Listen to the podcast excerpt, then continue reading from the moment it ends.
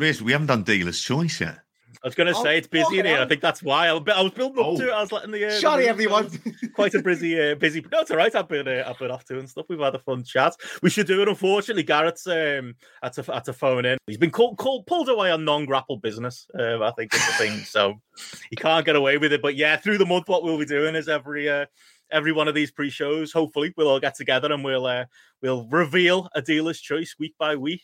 JP was first up. Gareth will be next week. Next week, then it's Matty. Then it's me last. So I get to uh, spend the next four weeks thinking of a, a suitable punishment for whatever uh, Matty puts us through. But uh, JP, I suppose you're first. You know, give it the uh, Mm, the big build up. Do you want to let us know what your pick is for Dealer's Choice Month? okay. And you're gonna have to go with me here on this. So it's like the one show that I host is Film Club. What? I got it. I got it. Before you do, any guesses, Matty? I was going to throw this to Gareth as well. Ah, Well, I think JP did say, got read between the lines, it's going to be kind of a hybrid. I thought so. Hmm. Film club, it's something to do with, yeah. I don't know whether it's, I don't know. It's, I don't know really. But Now he something- said film. yeah, I still yeah. think we, I still think we get like there's going to be like another version of Gaea Girls or something out there. Like I think there's going to be no, I don't think none of that. No, no. no, Serbian film. Oh, it could be Serbian film. That. It could be I hope so. no. I can watch it. Be the bleakest show ever. We just sit there with our fucking heads in our hands, Best not laughing. Um, but it's so, so it's a film club. The third, but there's two films. And the, Okay. Oh the come on! come on. You said anything. You did say You're opening the door for Matty, and it'd be like, okay, it's, uh, it's- it's the best of Randy Orton, and there's going to be a volume one, two, four, five, seven, eight, and twenty-seven. Benno, I've- I'll make the second one optional. Other than I will be talking about this because I've been itching to for the entire time we've been recording, um, and the amount of references. The first one is a documentary. It's Heroes of World Class. Yeah, I'm on a world yeah. class kick. Yeah.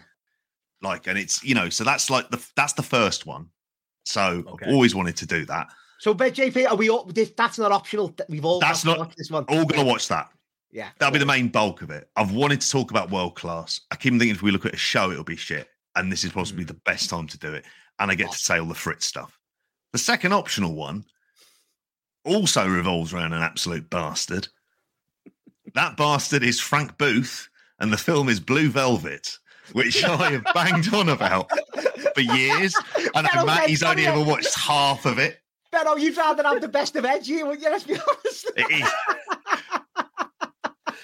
Hot start for a dealer's choice. This is going to get the people in this. you did say anything, Benno. You did. I That was the- so. they were the rules, mate. They were the oh, I regret everything. Let's get ready to rumble. Let's get ready, ready, let's get ready, ready, let's get ready to rumble. Watch us wreck the mic, watch us wreck the mic, watch us wreck the mic. Psych. Hello, and welcome to Spotlight, the official podcast of Grapple. I'm Benno. I'm JP.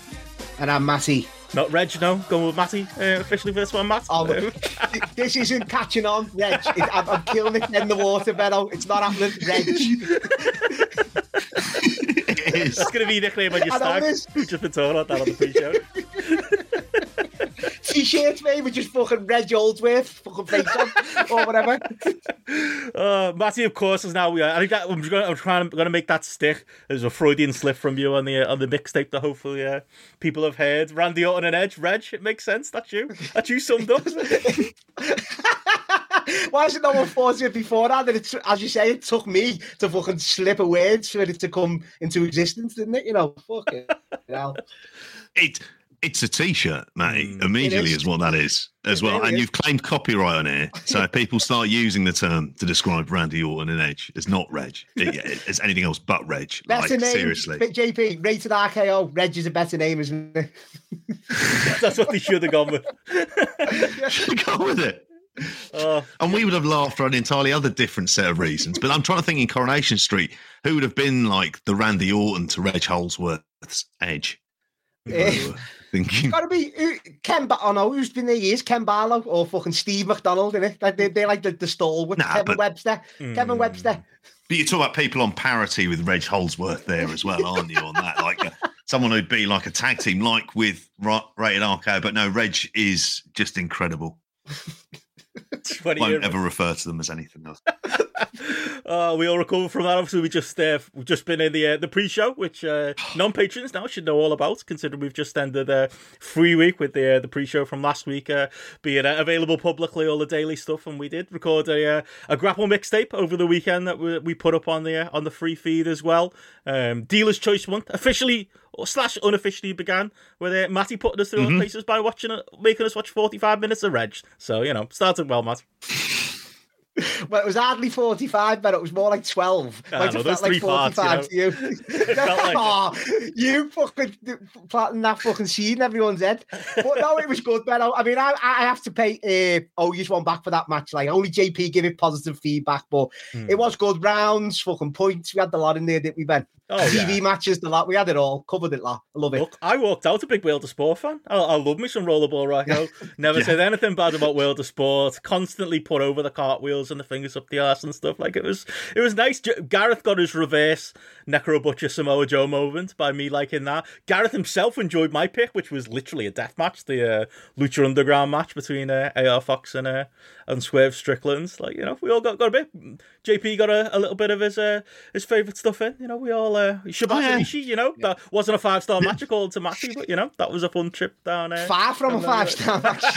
You're not as good as He Edge actively beat Randy Orton on a random Raw in April of 2007. it's just not up there, JP. With those, you know, Did I rock say that? Did I say that? Did I actually say them words? I didn't, did I? Actually, even Edge and Randy Orton don't remember that match, mate. It's just you. the first meeting, the Raw, Matty sat there. I, all I was, I was reminded by when we spoke, we did a, a show about our favourite wrestlers of all time. And I had Kazuchika Okada in there, to which Matty's first comment was, he's all right. And he'd go, yeah, I suppose in many ways you can describe him as all right. Summed it up. Like, he is, he's all right at wrestling. Yeah, It's you that- underselling it, I think. Have you seen that list today that Jericho's put on his Instagram of the most four star matches in history? Have you seen it off Meltzer? No. Okada's number one head and shot. He's got like 146 four star matches apparently off Meltzer. Fucking hell, some going like. Yeah, it is. It like honestly, like I is you know, and he, Edge, he, Randy he Orton might be doing some more interesting stuff, man. You always get an extra star off Dave with Like, that. don't you dare put Randy Orton in a Carter's. Yeah.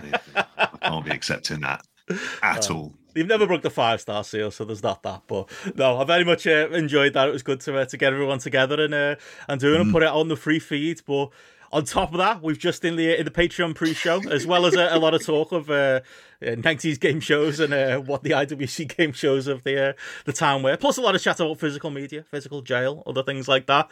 JP, you revealed your uh, your dealer's choice uh, show that we're going to be uh, doing on the uh, on the on the on the Patreon feed this week. Uh, is it is it fair to, to say it's gonna be it's gonna be all about um, the coward Fritz von Erich, the assassination of the coward Fritz von Erich, um, featuring world class? Is that the plan? What's the uh, explain it for the non patrons what we're doing? Know, it's it's heroes of world class. Mm. Um, I've always wanted to do some world class stuff without, as I explained on the pre-show, without having to go back and actually watch like kind of the shows because let's face it, they're not going to be great. They're very much of a time. Mm. If we wanted to watch one or two matches, before if we watch something like that, I don't know that Flair versus Von Erich undercard, I can only imagine how shit that is from like sort of match one. So I wanted to do that just so we could speak about it, but primarily to get into Fritz Von Erich and by to a lesser extent David Manning, who you would have heard me kick off about before over a half-watched Tales of the Territory episode I saw with that. Well, can I, man can only be described as a bullshit merchant. Very good one, but like his stories about Israel, I'm just calling bullshit on all of that now. Like, but yeah, so it's Heroes of World Class. It's uh yeah, documentary. So yeah, really, really looking forward to watching that. I did try to sneak in a second pick. I was told that wasn't going to be the case. Benno's face, No. JP. You had to people like who, who ain't watching on YouTube or whatever. They had to. They had to Yeah. have like that face was amazing when you revealed that second choice.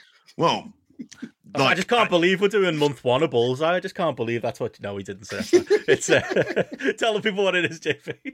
Oh, the other one was Blue Velvet. Velvet, yeah. I want you to watch that. I'm, oh, I'm sick of banging on about Blue Velvet. I want us to watch it. but I will be making, I'll be trying my best to make as many comparisons of Fritz von Erich to Frank Booth and certainly his attitude and callousness.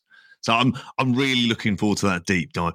There is a reason that man won most most disgusting promotional tactic in the early 80s, by the way. Mm. Imagine what they were fucking up to, those lads. Like seriously, I can't wait, JP. I, I can't wait for this. Like I'm, I fucking eager for this. I think the age game Yeah. will be fun with that one because everyone there is going to be. Oh, like mate. 19, it's just going to be like what Well, the fuck? I know. We're always get, we're, even though we've uh, covered it, we're Hmm. doing Michael Hayes again. Every time we see Michael Hayes, we're just gonna see how fucking old he was at whatever year. nail him down to literally the day and the hours of how old he is at Yeah. any given moment. and then we'll all pinpoint in our own lives. Fuck me, I was 19 then. You know what I mean? I, did- I was working in the local offie. Like I remember those days. And he's like a full blown wrestler doing uh, doing juice on uh, on 80s world class shows. Did his parents not say anything when he just like fucked off in a car one day at 17? Well, I'm off. Yeah, gone. just gone. Just gone. Oh, What? Next thing you know, he turns up on local telly. Like, Yeah. Amazing. It's it's it's fucking mad. he's that mate you look older school. than his dad, look- probably. Who like you get the school bus in the morning, the bus driver you try and get the kids fare, and the bus driver would be like, "No, no, no, don't be having me on. You're you're clearly 35 here." That's who he was. Mustache and all. Fucking. Yeah.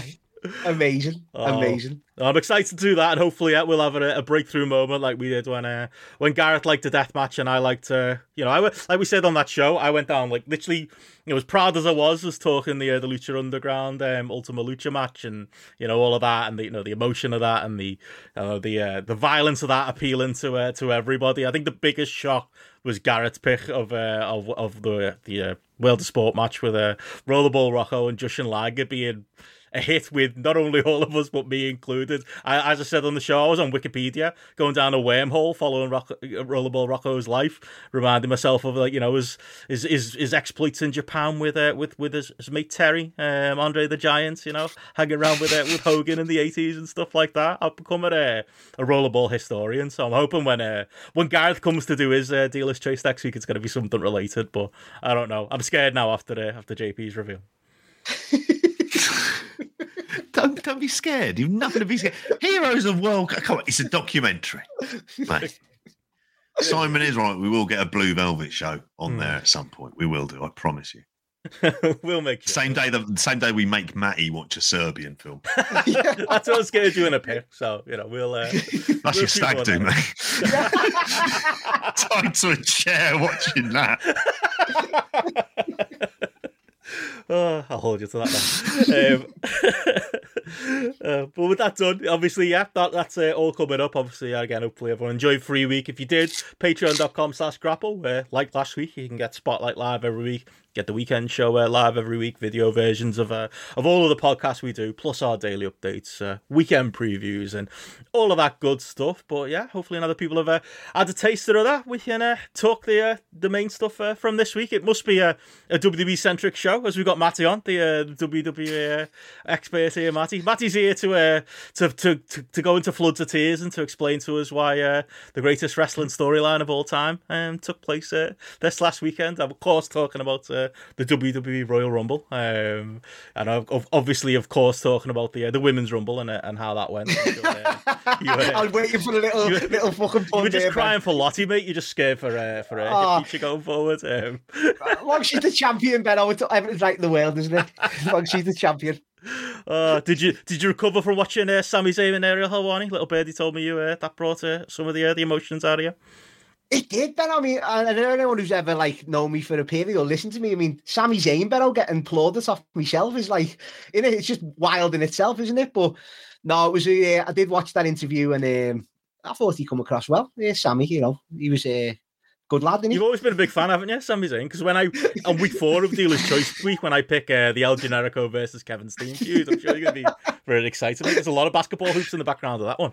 Well, with Ben, to be fair, like I've seen, is it their ladder match of each other? That's like Yeah, there's the heavily ladder regarded. war with yeah. the Briscoes as well. Maybe that's what you're seeing. Mm. Yeah, no, I've seen the one v each other. Is it? Yeah, final and they got yeah, yeah, yeah. That I've seen that in its entirety years ago, Mm. and I've seen the clips of the Briscoes one, and it's just chaotic. He just look absolutely fucking madness, like. But yeah, he's uh, he's come a From long that- way, hasn't he, old uh, Sammy? That's the thing. Like I can l- remember going to that because when P- back in the day, PWG did a show in uh, in London. It was before your Indies time, Matt. So you'd have uh, you'd have missed out. Unfortunately, in 2006, I think it was uh, when it Fucking hell. happened. Maybe it was 2005. Even I can't even remember. I remember going and it was like. Like I wish I because some of the photos I'm glad I haven't got anymore because of some of the people who are on the show. But I got like pictures with like Super Dragon. I definitely got one with Generico because I distinctly remember like when he when they all the wrestlers arrived outside the venue, he was unmasked. And it was like uh, from that day, it was like, oh, I know who that is. Like it was straight away. It was like that's clearly Generico without a mask. It's like a pale ginger bloke with a beard. You know, it's like it felt like a big reveal moment. You know what I mean? That he wasn't even bothering to uh, to hide it as he walked the uh, the streets of London. But yeah, it's wild. Like see, like you know, go- going from even like that period. Like I remember, like him and uh, it was him and Owens against. Think AJ and somebody else um, in the main. Oh no, it wasn't. It was uh, it was the it was um, Davey Richards and Super Dragon. Uh, AJ was like earlier on the show, and like just seeing like those lads of all people, you know, considering like you know how their ROH run went, and you know they had that kind of peak, maybe a little bit past like the ROH glory period. Then they had the fights with Cornette and ROH, and like there were points where like Generico just wasn't used by by ROH because Cornette couldn't stand them that much, which is a great irony now because he's like, if you ever listen to any of his audio now, he's like the biggest Sami Zayn fan in the world. Like Yeah, into like you know the NXT period where those lads had like you know one of the greatest moments in NXT history with when Zayn won the NXT title and Owens turned on him because it was his debut night, like all of that stuff through to main roster. I thought them two were done. Like I, I've, you know, I've got to hold my hands up a little bit in that like when Owens and Zayn were. You know, renegotiating. Like maybe it's because I'm such the high on on Kevin Owens. Like I honestly, it's not even through trying to slag him off. And we've had this on this podcast before when Gareth's been on. Like, I honestly think like the ceiling for Kevin Owens is like is as high as it can get in wrestling. Like, I honestly thought at one point he could be like the modern Stone Cold Steve Austin. You know what I mean? And like that didn't happen for various reasons. And the two of them have had a decent run in WWE, but like ever since they've resigned, like I. I would have been with a person who said they probably should go to AEW. They'll probably get treated better you know, I have my thoughts on Owens and Austin as a main main event and whether it really was a Kevin Owens main event. Oh, I know that. Or go on, I, I can go into it again if you want me to. But like, you can't complain about like where those two are, you know, in the card and in the, in the grand scheme of things. Like they are the hottest thing going into WrestleMania now, ending a Royal Rumble with like the hottest pos slash possibly best WWE angle in God knows how many years. Like it's an unbelievable like if it's the ends of the story or point in the story that we've gotten to here. It's just it's just crazy to think about.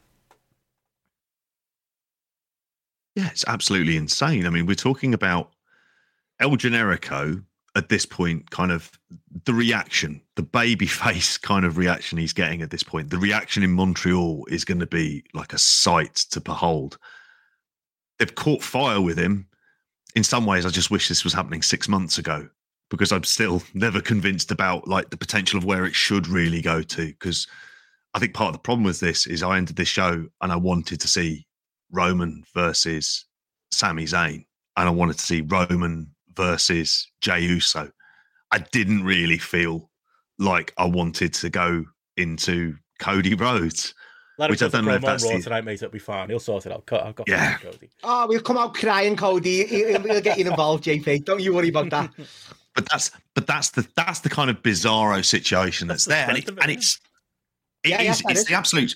I mean, before this tonight, I went through. There was a thread I'd seen on Twitter, which was somebody breaking down the two, the story primarily of Jey Uso in all of this as well, Amazing, and building and breaking down. about it. Yeah. and then about Sammy coming in. It's not like I agree with absolutely all of it. Like I'd see perhaps some of it from a different kind of perspective on there, you can't argue with this as proper long term storytelling. And I think it's the kind of long term long term storytelling as well that Roman Reigns is really into as well. This is the stuff that actually by default, like everyone looks great out of this, but that's what I want to see. The blood, like it's a strange that we're going to talk about the Royal Rumble generally, and and it almost feels like WWE what it does for its own fan base. They fucking love some of it completely. I think is utter bullshit, but for them, it absolutely works. And this is like the high watermark of of what they've done.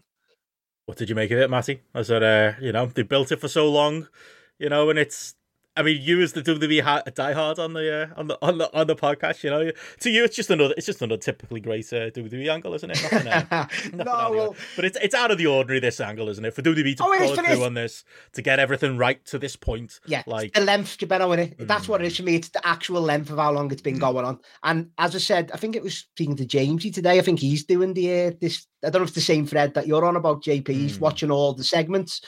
And this started in the Thunderdome. This all started with Roman and Jey Uso, and there was no fans there. And they were doing this good stuff. Remember, Ben, at the time when I said it was like the same thing every week and all that. But this is part of of of you watch any show, it's got the same backdrop. JP, any good TV show's got the same fucking. As uh, Creevy said that time, Frasier's dad sits in his fucking armchair kicking off for everyone, doesn't he? Every week, It- it's building up to something, you know. And this has been building up, and just the addition of Sami Zayn into it, who like, it, he wasn't even meant to be anything, was he? Uh, Mm. That's what even Sami saying said. It was like a couple of week thing. Then it was this, that. It's just, it has been amazing. Now, I don't know about the greatest of all time, the way people are going on, but it's right up there, Ben. Do you know what I mean? We'll see how it ends. And I'm sure, as you, you just said, there's more confidence in fucking Triple H, isn't he, of paying this off. mm, But it's just been ever since the start then with Jey Uso, people forget these, and I'm going, I might go all over the place because that's how good this storyline is. You know, people forgot about Jay's. They're like Roman bully Jay at the start into joining. He didn't ever want to join, and it's like it's just been. Mm. He's been amazing as well in it, Jey Uso. Got to give him credit. He's been fucking amazing in this. everyone has everyone's been pitch perfect like in in how they've done the story and it's like you know I, it's funny there's still corners of the internet who just you know who, who can you know watch something that's as well executed as this and you know as gets as good a reaction you know as this got you know an attentive reaction you know people in that building were hanging on every moment of this you know even even where it you know it might have it, it was quiet it was quiet because they were waiting to see what happened next and then Yeah, they actually watching it. Yeah. with the chair, the explode. Like you could feel the investment. You could feel like it's transcended like just the WWE hardcores. Like I don't know. It's I, I've been one of those people. You know, I am absolutely not a WWE defender. I will often argue with me, Matty, about how much good stuff they've really done over the uh, the last twenty years or so. You know, and I TV is not for me in general, but this story has captured something, you know, in wrestling, and you know, it is for the most part wall to wall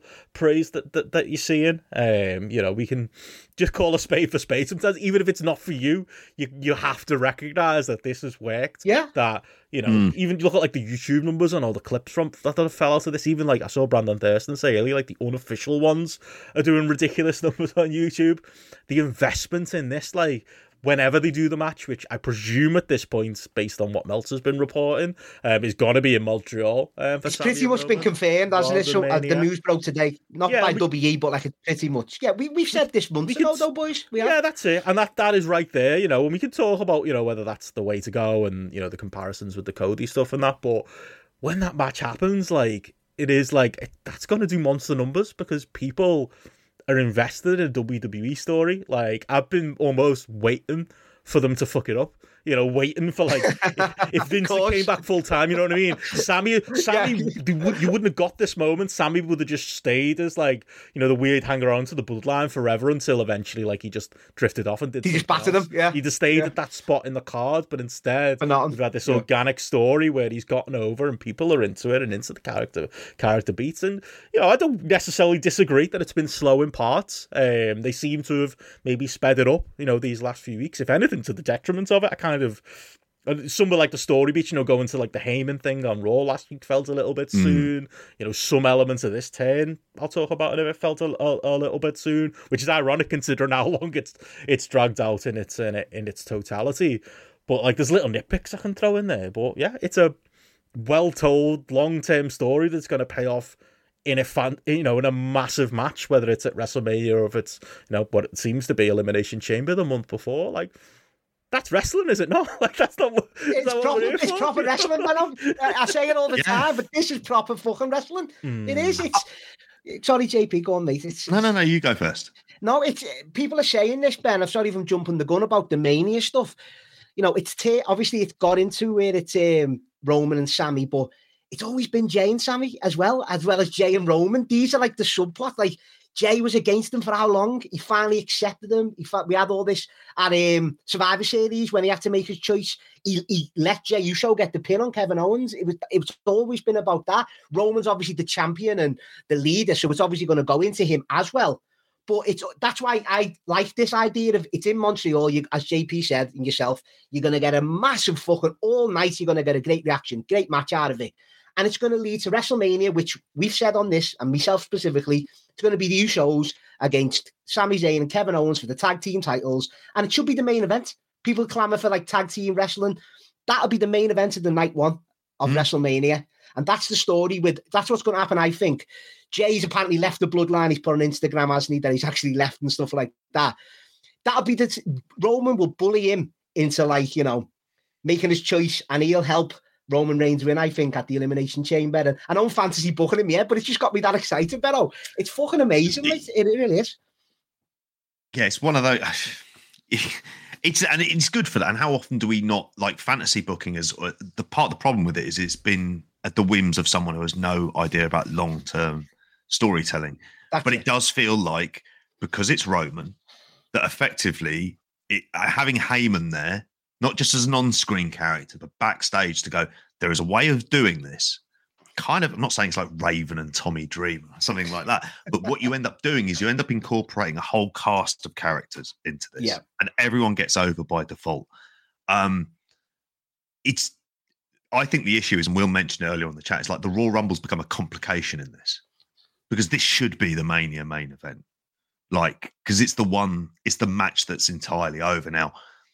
If Sami Zayn ends up being the one to kind of dethrone this long term title reign, then that's like the kind of thing you have to do at Mania. So I wondered if the Elimination Chamber would be for perhaps night two of WrestleMania, who would face the winner of Cody Rhodes versus, but then that makes night one completely Yeah. predictable as well. I don't. It also throws do. Cody to the Wolves Yeah, and things like I- that.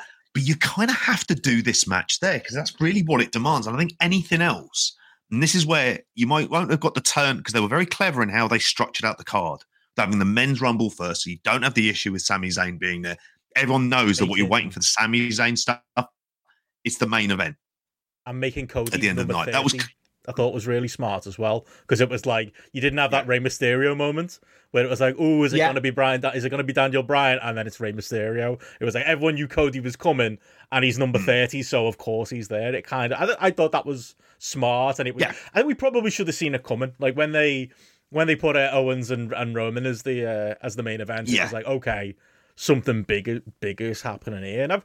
I've seen some criticism of the, you know, the, Got a tenner on Cody, so Oh, you know I did all right. That Oh, worked I was out. happy. I made some uh, winnings. I'll, Oh, those thirteen to eight on odds, he seemed like an absolute banker to me. I'll be talking some uh, my uh, my winnings up. Thank you, Logan Paul, uh, in a little while. But yeah, like th- th- that main of that going on last. I mean, you know, I, I get the criticism. The Owens Roman match basically didn't matter because we were all watching it. I mean, in any circumstance, I don't think that mattered because I don't think anyone believes Kevin Owens is is beating Roman Reigns. It goes to my overall point about you know Owens slot in in WWE in general. He's the guy who you know talks talks up the Austin match and then gets beat. He's not you know the equal of these top level guys. He's that level below.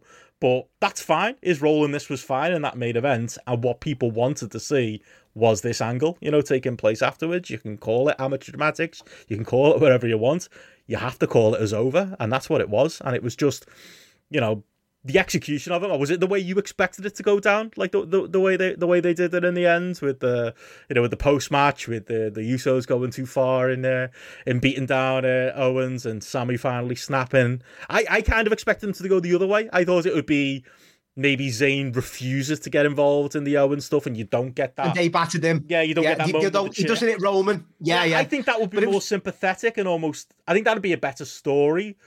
But then I don't know. It's wrestling, and they can't resist getting that. You know, the Seth Rollins hitting the hitting the Amber or hitting the Roman in the back with It's a good callback, I thought, wanted that, he? Yeah.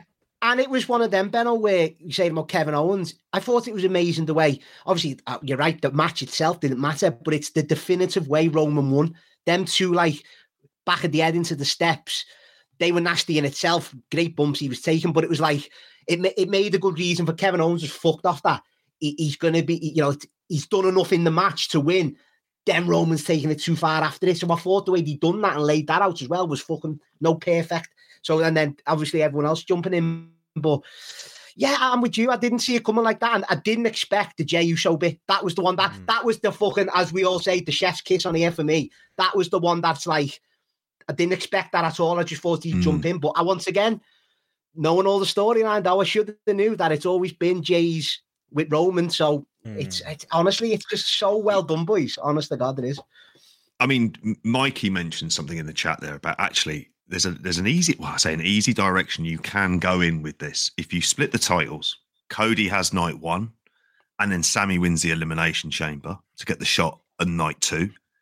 You have those matches, they lose, and then you go into Roman versus Jay as a story kind of external of the title. Then you've got Gunther, who is kind of prepped then Cody. possibly then for something for Cody Yeah. at that point if you can get get him onto that. And it just sort of freshens stuff up and takes Roman Yeah, out of the mix. can I You just might be jump able- in? Mm. Sorry, I'm being positive, boys. What can you believe we're actually talking about? Fucking like you know possibilities of WWE matches here and not being like the one fucking same match. Yeah. I'm enjoying it. It's great. It's fucking refreshing. Though. Well, I, I don't feel I've done this since the late nineties, to be honest with you. Like, I've never tried to work this out. Possibly, no, tell her like the early two thousands, and I just gave up. So I went, "Oh, that fucking loon's in charge." But this is interesting. I would say the cloud of all of this is. I, he I wonder if we're going to hear news about if Vince is backstage Yeah, and things like that. If because this feels very much like there was a couple of things you thought, well, what would Triple H? Who are the people he would be wanting to put over that night? And you kind of go, there's Sami Zayn being put over. There's Cody. There's um, Rhea Ripley. It feels like the kind of people that he would say necessarily. That it's not the kind of stuff where there'd be big pushback. It's it's when Vince gets involved and goes, nah, not having Sami Zayn beat Roman Reigns. We spent years trying to build this guy up. We can't have this guy win. Like, and and that's where the rubber kind of hits the road. That's why I don't have faith in this. Why I think there's still stuff about this is up to chance. Because look what Vince has done. He's back in Titan Tower. People have already been kicked out. I, I just the final bit is the creative. We're in the road to WrestleMania. So he's going to go, all right, get this Montreal match out of the way, but there's no fuck. Like I could see him doing it and kind of tearing up plans, and I think that that still is a live, viable issue for them. An argument JP, to get, I get think- the match quicker yeah. rather than later, in it, Matt? okay, let's get it done. but that- no.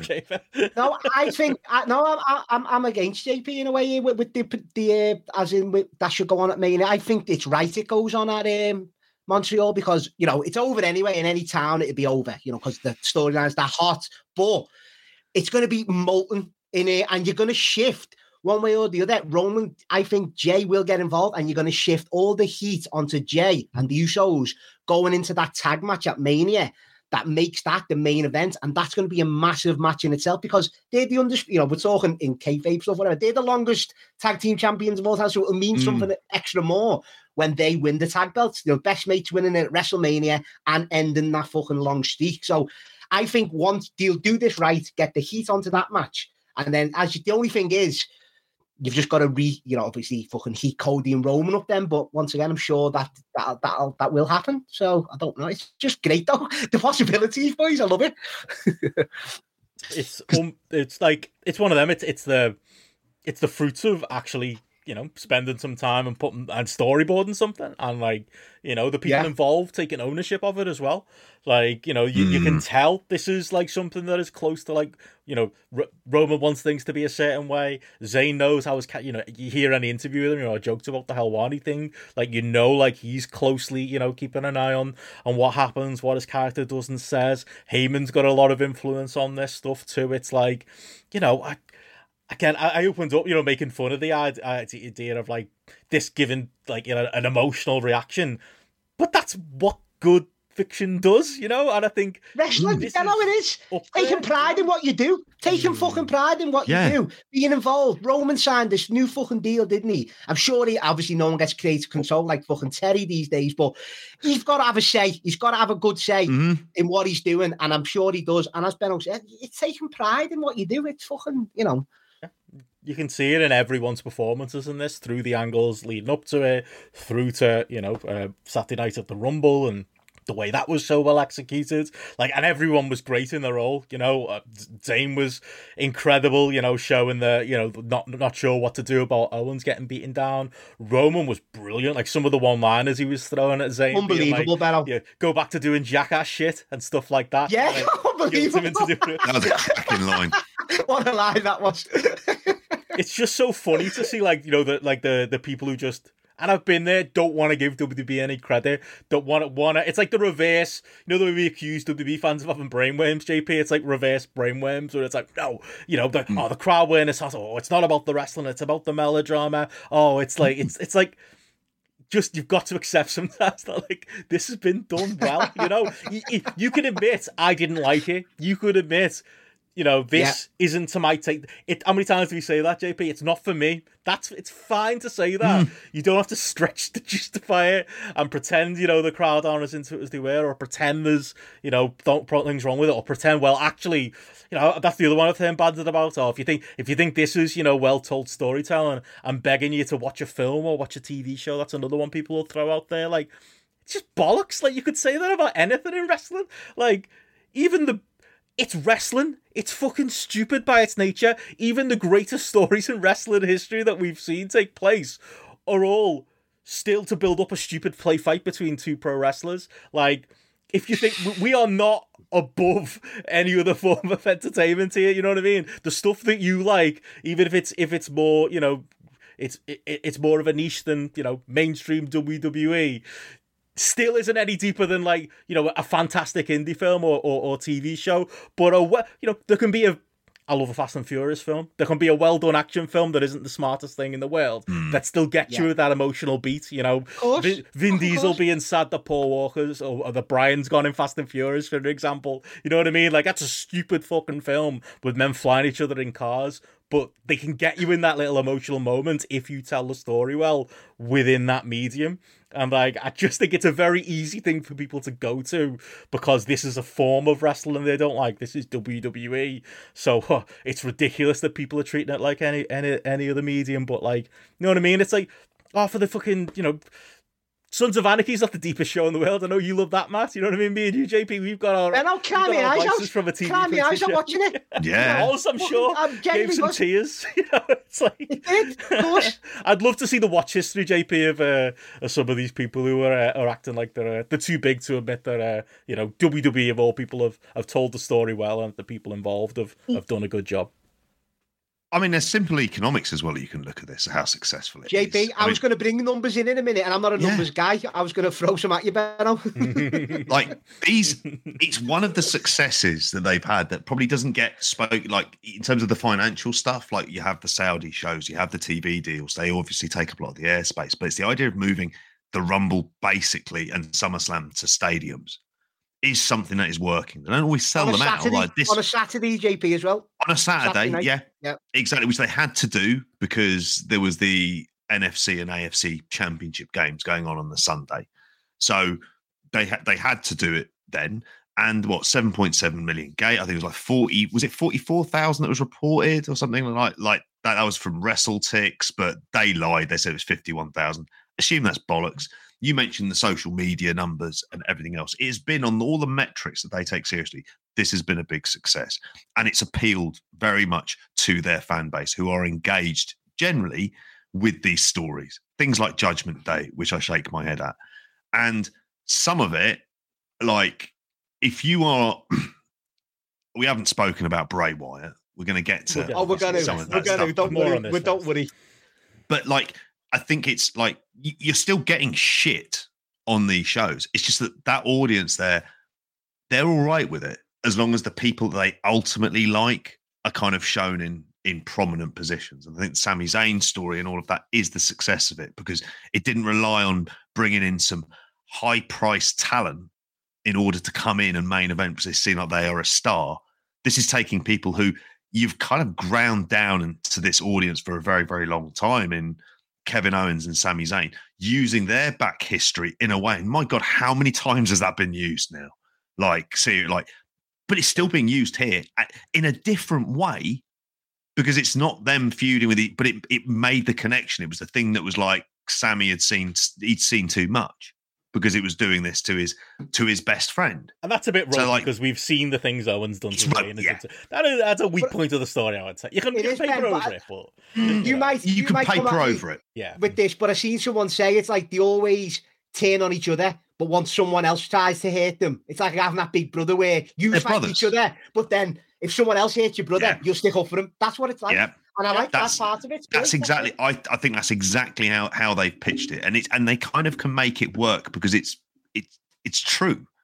There isn't like any wild like having Sami Zayn as like a mad conspiracy theorist for a while and things like that. that's not that's not who he is. But this, like in terms of this, you're getting people playing much closer versions to themselves, obviously amped up in many ways. That crowd was chanting "fuck you, Roman," Yeah. really incredibly Now, loudly. that's territory heat, JP. That's old school heat.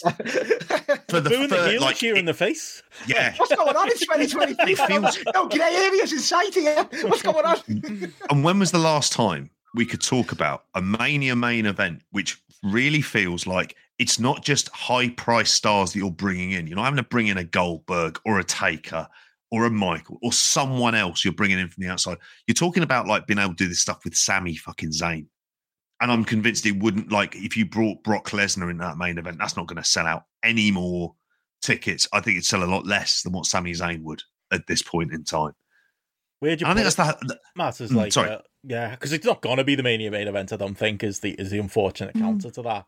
But like, it could be, it could be. You know, they could go that route. I think, I think But it's the fact unlikely. it could be, at this Jim point. A good thing I to think say. it- I don't think it will be, but the fact we're actually saying Sami Zayn can main event WrestleMania is an achievement in its fucking self. That mate, come on. Especially considering, That's just like, he was basically like I was making fun of him. It's like Nakamura. I was like, ah, he's basically retired and Retired, yeah. because he was Yeah. really for all intents and purposes. Until Johnny Knoxville come come call him, Benno. Yeah, lit a fire under his ass, didn't he? But like, that's that's something that's been thrown around with this, Matt. I'll ask you, like, is you know people calling it the best storyline in wrestling history, one of the best WWE storylines of all time. Like, I'll caveat it with I think it is one of the best WWE storylines of all time. I think it's the best since I'd say the Batista Triple H stuff for me. Yeah. Um, and again, I'm not the WWE defender. Eighty percent of the rest of that product's not for me. You know, we could spend every week ripping apart the production and the way they tell stories and, and do their undercard, but like we'd just be boring people. It's not an interesting conversation. Just believe me when I say the majority of the product is still not for me. But this has captured like my imagination, and for me, maybe it's because it stands so far above the rest of the show. Maybe there's there's an element of that as well. But I don't know. Is Batista and Triple H the, the last great story they told like this, Matt? Like, is, is it is it up there for you? A long term one, Ben. I, I mean, yeah, off the top of my head, definitely. That's because even Batista Triple H, that was like five months, maybe, maybe four or five months, really. And he kind of went in and out, but like it was hammered home like around January. So you got like four proper months.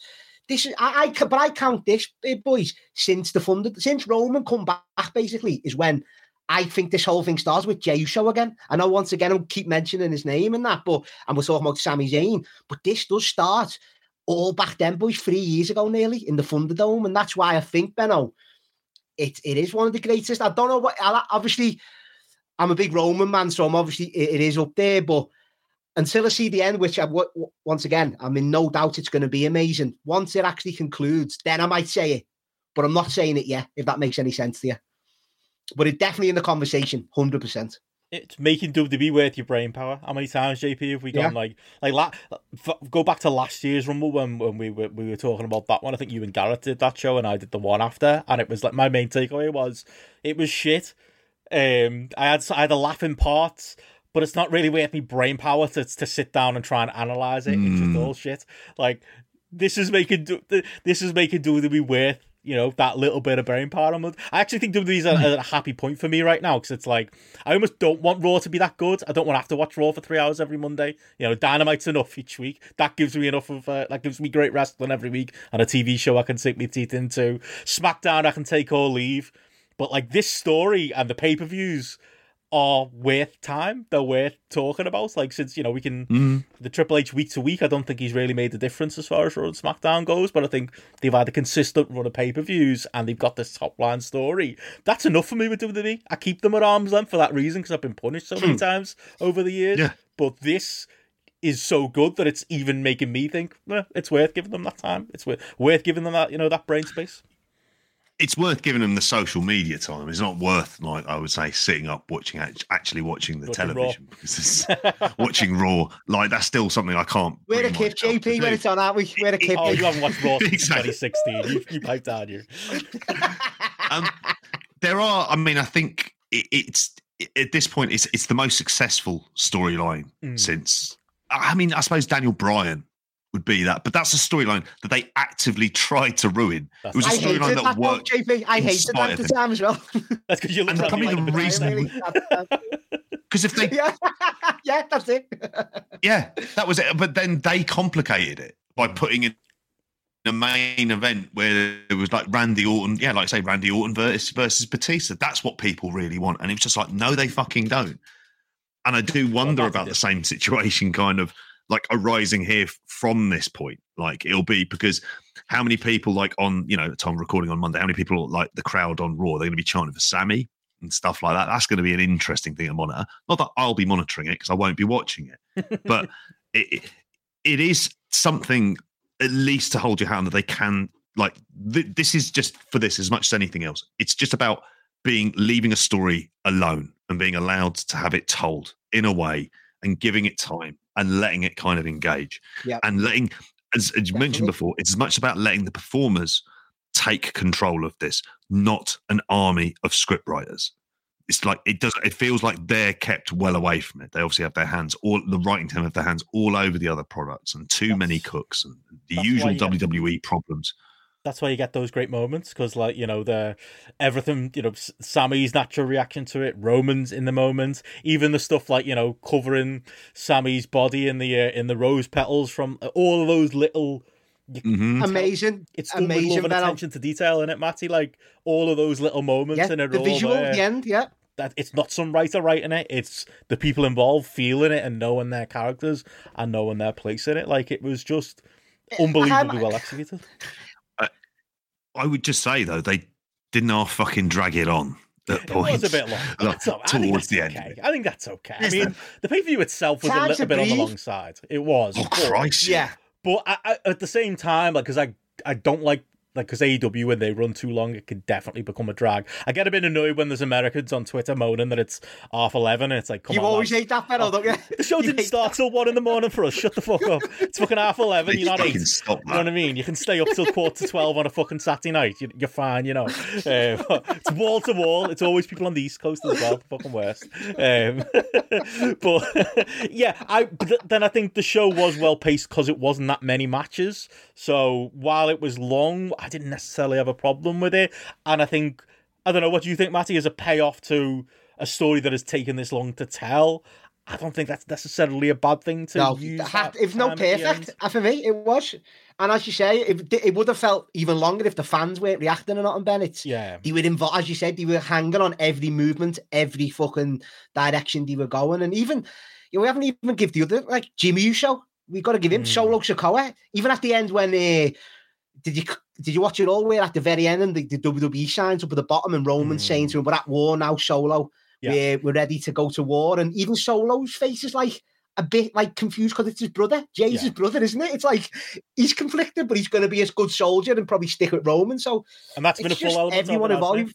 So his interactions between the characters, because Solo was like Sami's backup for a while until eventually Yeah. he turned as well. Yeah. There is there's all these little Exactly. personal things, aren't there, if you are paying attention to it. Hundred percent, hundred percent. But as a, can I give you some numbers, Ben? Just because I know you're the, the numbers guy.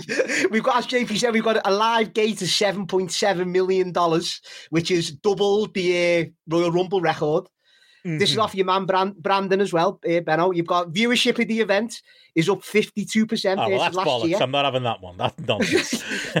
Peak, peak, no, Peacock, Peacock subs have roughly doubled since last year's event. I We've mean, got, I knew about the uh, merch sales. that's Go on, because they're on on, go on, Peacock and not on the network. I don't think that's really a number. Like, it's the most people that ever watch. Yeah, that's because it's not on pay per view for eighty dollars anymore and not on a on a you know a niche network service. I don't know. I want that one. Okay, and you've got merch sales are up over 100% from last year. But I did hear the rumours, and this isn't even Bloodline. Did you hear that Cody's merchandise actually sold out before the fucking show had even started? So Yeah. that just shows, like, the level of investment in WWE at the minute, as, as JP saying. So Mm. it's just one of them boys. I'm fucking loving it. Matty it was in front of fifty thousand. Yeah, this it was in front of fifty thousand fans as well. So it makes it even fucking you know Come on. the visual even better. Well, you know, JP forty five. They did that filming in the corner thing, which is canny. Don't get me wrong, but they're very clever doing that. but it wasn't empty, was it? it wasn't empty. WAW did that when they ran Norwich and they had Grant Holt. They just ran the corner in a stand and had the cameras like with the hotel in the background, the travelodge or whatever Yeah. it was. See, these are these are this is this is the the, the spin. You, you're doing your your best matinomics here, basic matinomics, Yeah. here, yeah, the, the show title. But like this, this is the spin Triple H is going to be doing. Oh, it'll be the and it's going to be the biggest WrestleMania ever. Yeah, it's because it's over two nights, um, and also it's on Peacock and not on pay per view or, or WWE Network anymore. But there's some truth to it. There's a for for WWE. There's a hot story going on that's gonna Hmm. you know pay off. Who knew? You know, I knew I, I knew I'd get it out of your Wrestlers- Benno eventually. I was. It's still I was if you invested. Yeah. well. we still don't know how's it hit into the mainstream, but certainly what it has done is engage the base in a way that they haven't been for like for really like a very very long time. Yeah. and they're hot for a story that involves about six people that you can get a variety of different matches out of, all of whom can go in the ring, and all of whom are more than capable of being able to tell that story. And I think that is like that's largely to their credit. Now, in other areas, you know, Yeah. it all goes like it, it you know it, it goes to shit and there's still a load of question marks and you do wonder about certain things but it's more if you ask me what my overall like kind of i suppose your overall feeling is is like was this show a success? And you kind of look at that ending and then you look at where they were really at the start you kind of go yeah it was. And the crowd reacted in ways that they wanted them to react at certain points. And if they weren't reacting like that well it didn't matter because they were in the dark we'll get to that. Uh, Chris says here the uh, the ratings are going to be interesting to watch for the fall. Mhm. Yeah, you know how hot are we in this like WrestleMania uh, WrestleMania period? I guess we'll see. But unless you've got anything else on the on this angle, should we uh, switch uh, switch gears to talk uh, Cody? suppose that's the other uh, big story coming out of coming out of this one. Matt, he's uh, you know won the won the men's rumble, an opener um for for uh, for the men's rumble just felt wrong. You know, it was like. It only, you know, First gone- time ever. First time watch- ever, yeah. I don't. I was watching it live at one in the morning. And the spoilers had come through that like that was going to kick things off, and it just like it's like oh I stayed up for it, Ben, just that match because I knew it was first. I watched that live. oh you were watching proud it of me live? there. Oh nice. Would you have a hot Weetabix on the go while Yeah. you're watching it, or uh, you know keep yourself? Uh... I, was- I was in bed like Ben. I was actually in the bed like. I love it. but yeah, I mean, I had, I had like JP said earlier, I had a couple of a couple of bets, sneaky bets on. You know, Logan Aye. Paul getting to the final four, sorting me out, and oh boy, Cody getting the uh, the uh, joint most eliminations with uh with uh, with Gunther. Definitely, uh, got, I think got fifteen quid off each. So you know, I'm rolling in the money this weekend, lads. After uh, after that one, what did what did we make of it as a before we get into Cody? I suppose what did we make of it as a as a rumble, um, as an overall sh- uh, overall match? I said on the uh, on the daily update earlier, Matt. For me, it was like honestly, it was a bit pink by numbers. Like I, I, I felt like I don't know. There was something a bit messy the way it was laid out for me. It felt a bit like every time it was like every time something big felt like it was happening, we'd go to another entrance, and it was like they were relying overly on the entrances for the moments, if that makes sense. It just didn't feel like much was happening in the ring, apart from maybe the Lashley Brock moment. Obviously, there's a big moment with uh, with Logan Paul I want to talk about as well. But for me, it was a bit nondescript until those last, you know, five ten minutes with Cody and Gunther, which were incredible. And I say this about wrestling all the time. People only it's the Okada match. People only remember the hot closing stretch. Most of their rating comes across that hot hot closing stretch. But yeah, I've heard different talk on it. Like I didn't think much of the Rumble match itself. I've heard people talk about it as one of the, the greatest Rumbles of all time. Pretty sure Dave Meltzer said that. Uh, where did it land for you, Matt? Your man, yeah. Your man. There's said no such thing as a bad Rumble, Yeah, but no. I, I thought this was middle. And where were you? No, I thought it was. I wouldn't say it's nowhere near one of the best for me, but it was a. It's a breeze to watch. It was a. It was a good, solid Royal Rumble for me. As I say, not one of the best of all time, but he's not wrong with it. I don't think Ben. I think you know you had the Gunther obviously going coast to coast. You know enough. You had, you know, Cody coming back. You had your Brock stuff. Um, even Sheamus and Drew McIntyre, like that was the only one Mm. for me, a, a bit detailed. That didn't get much of a, a payoff, did it? But they were working together all match. You know, Kofi missing his spot for the second year in a row, Ben.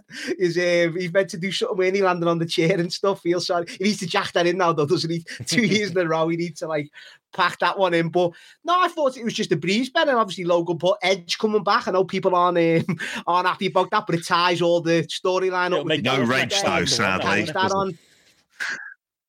That on. Edge's big comeback. What's that? nobody, and even the Rey Mysterio.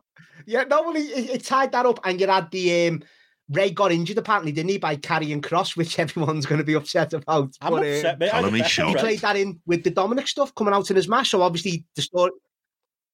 Yeah, the storyline's going to be obviously that Dominic took him out and stuff. So that that carries that on to WrestleMania as well. So Hmm. I thought it was it was a good rumble, Ben. Yeah.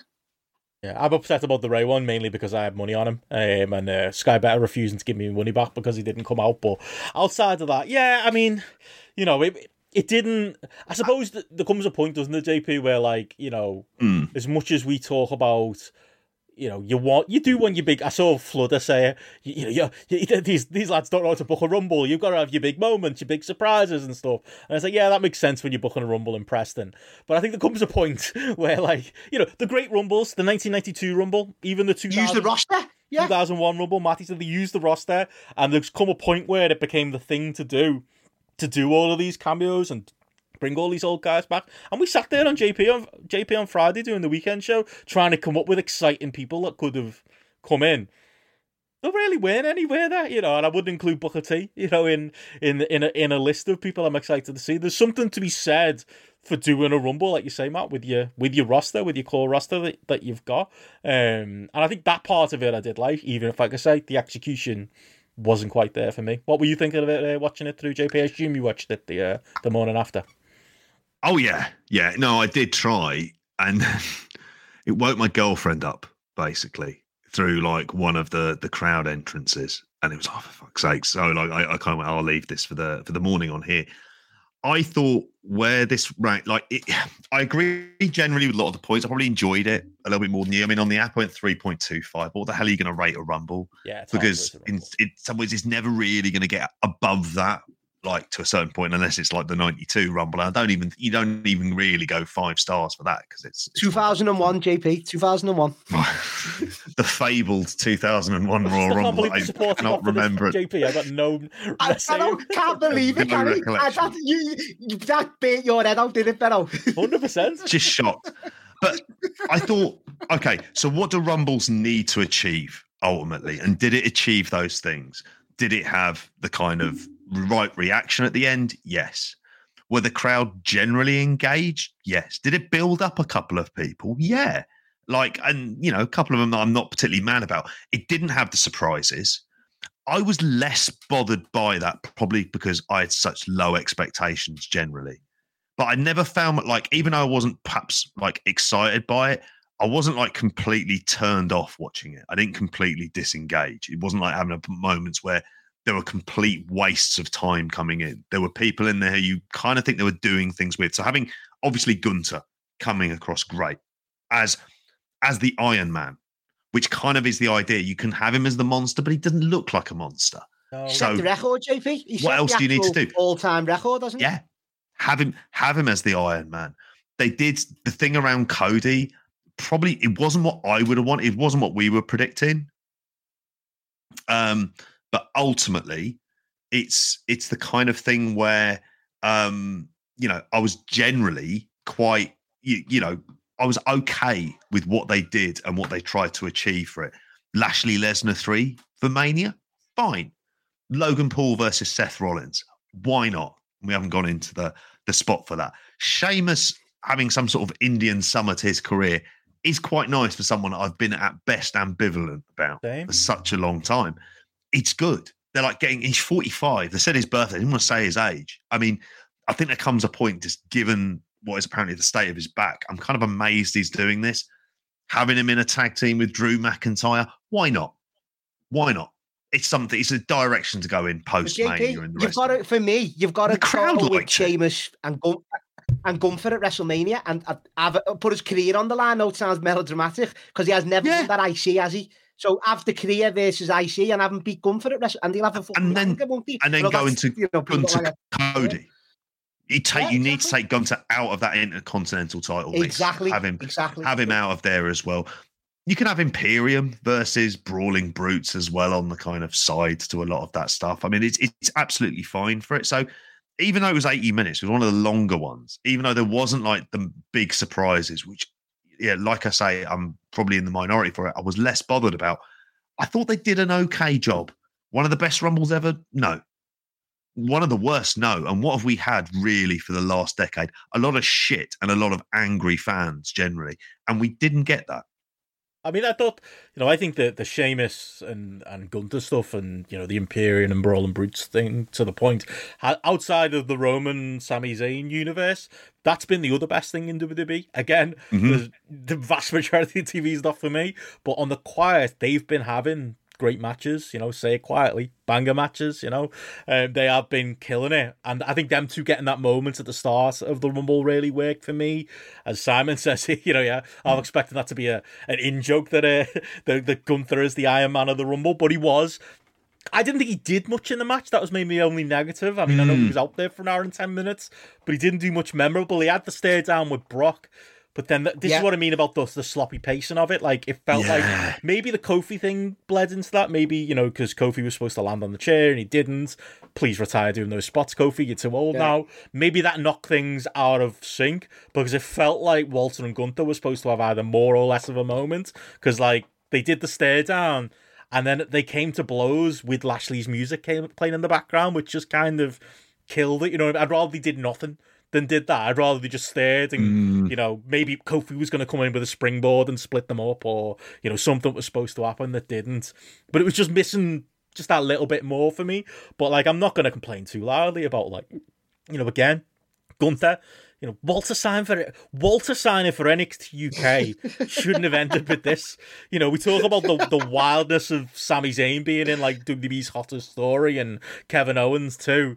Like that story's even wilder. He signed for WWE UK, Walter of all people. And here he is, Walter White, Matty, as you used to call him, Yeah. is in this spot as the Rumble Iron Man.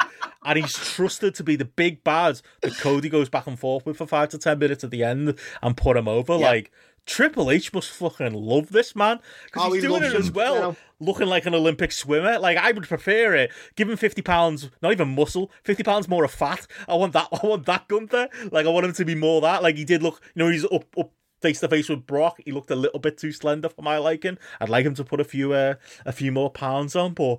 It's just unbelievable that he's he is the one in that moment, Matt with Cody. It's just crazy.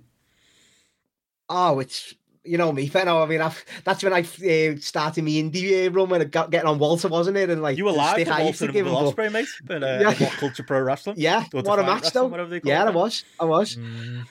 and I didn't even obviously didn't. No one's seen this as you say, Ben, but fucking hell, he's delivered, hasn't he, since he's been there? And Him and Brock, may I think continue. And match. even I think they're Yeah. doing it. I think that I think they're engaging the reaction to it, and I think that's it. He's got it's going to happen. I think you know that wouldn't in a million. We probably so Lashley and Brock at Chamber then. I think that- so, one- yeah, because do they've that. done that enough Did- times, haven't yeah. they? They can get, but they, they, Speaking of the cham- done chamber. Mikey mentions there that the elimination chamber match will be for the US title with qualifying matches right. set for there you tonight's Raw. So yeah, pisses on my theory from earlier on, but you know, thank God, still keeps this still in I was in trying date. to talk you out of too much Cody like No. speculation because Raw's in like two hours, so I'll come back and I'll edit if we say anything stupid. I want that. We'll agree to that. Yeah. because I'll be watching it. Um, but I, I suppose yeah, we alluded, we alluded to it. The other big moment in the uh, the Rumble Cool match. general. Pool General, love that. Um, the other big moment in the uh, Rumble itself. Logan Paul uh, coming back, who apparently, again, to date the podcast, is going to be returning to UFC in this, uh, or not returning, debuting for UFC in his uh, imminent future, unless he's, uh, unless he's trolling. Um, it sounds like that. He's going to get his Uh, fucking ass handed to him. I mean, Be fixed that one, JP. it's all You fixed. fixed innit? that It's all first fight. fixed, I It's- think. Um, Oh, the fake stuff. Not in UFC, mate. They they have to go to like fucking USADA testing pools and stuff. Pride, getting on the other hand, getting- Rizin, anything goes. But Hmm. he'd be a loon to do that. They've said it for such a long time. Sorry.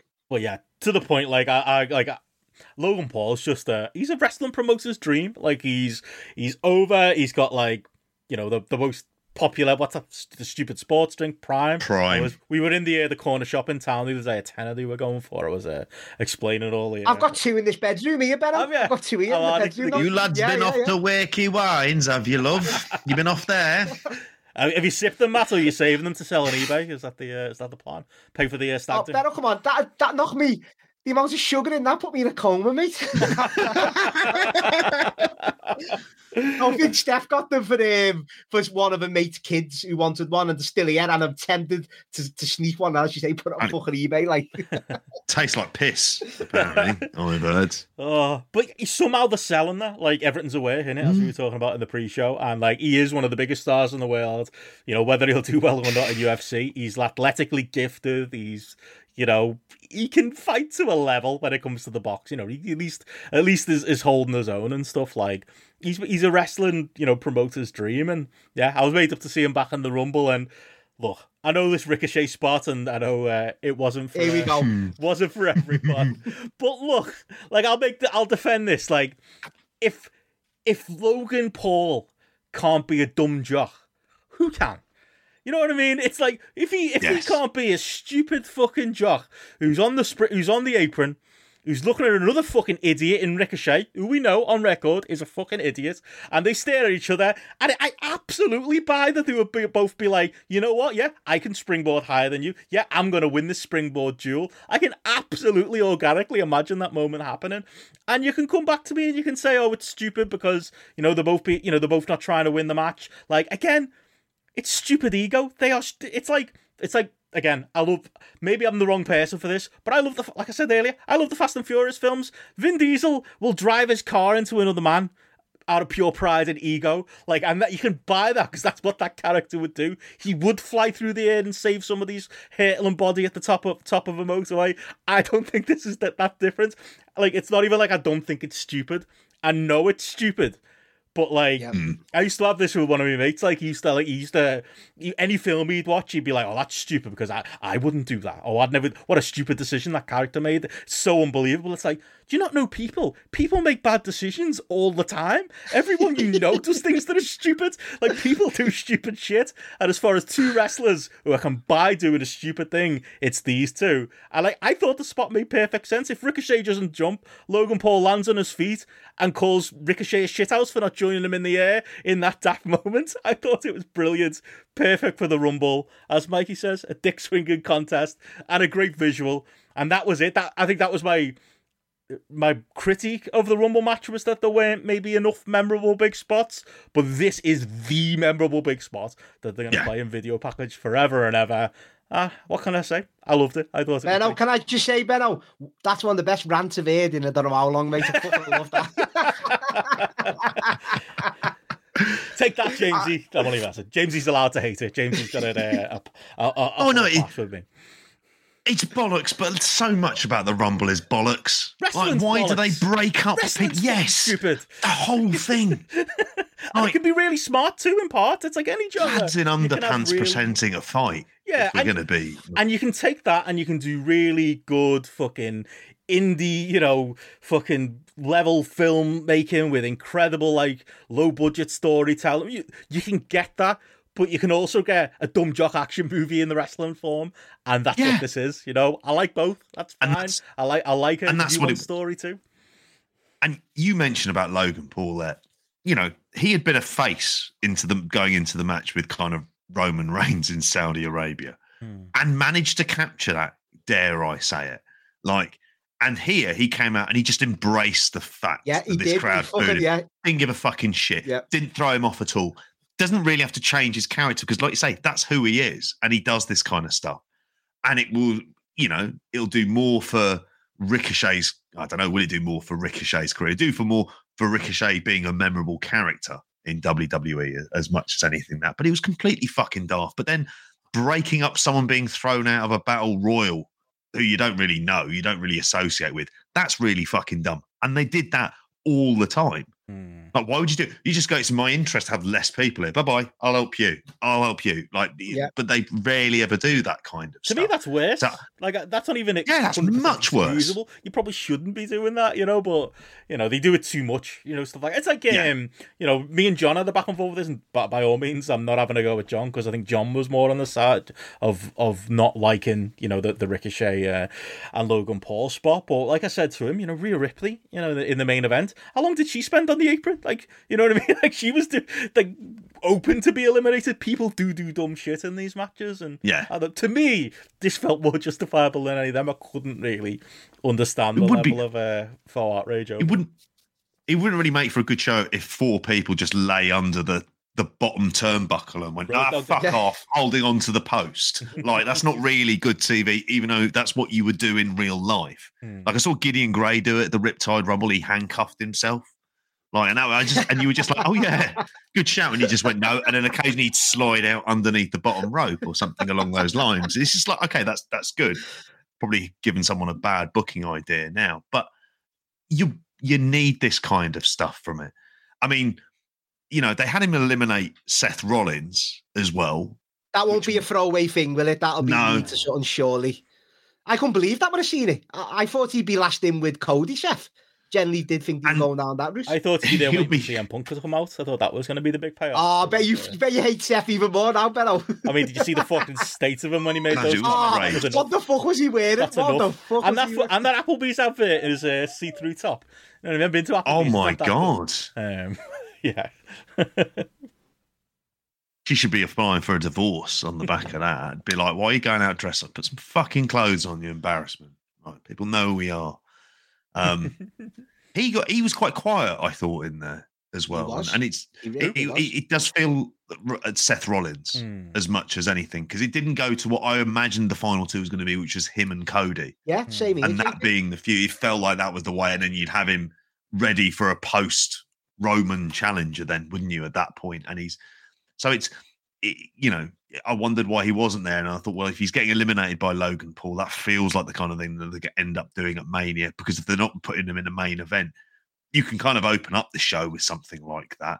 It'll get loads of press, loads of buzz, everything else. It'll be what he wants. He's done the talk show circuit before, you know.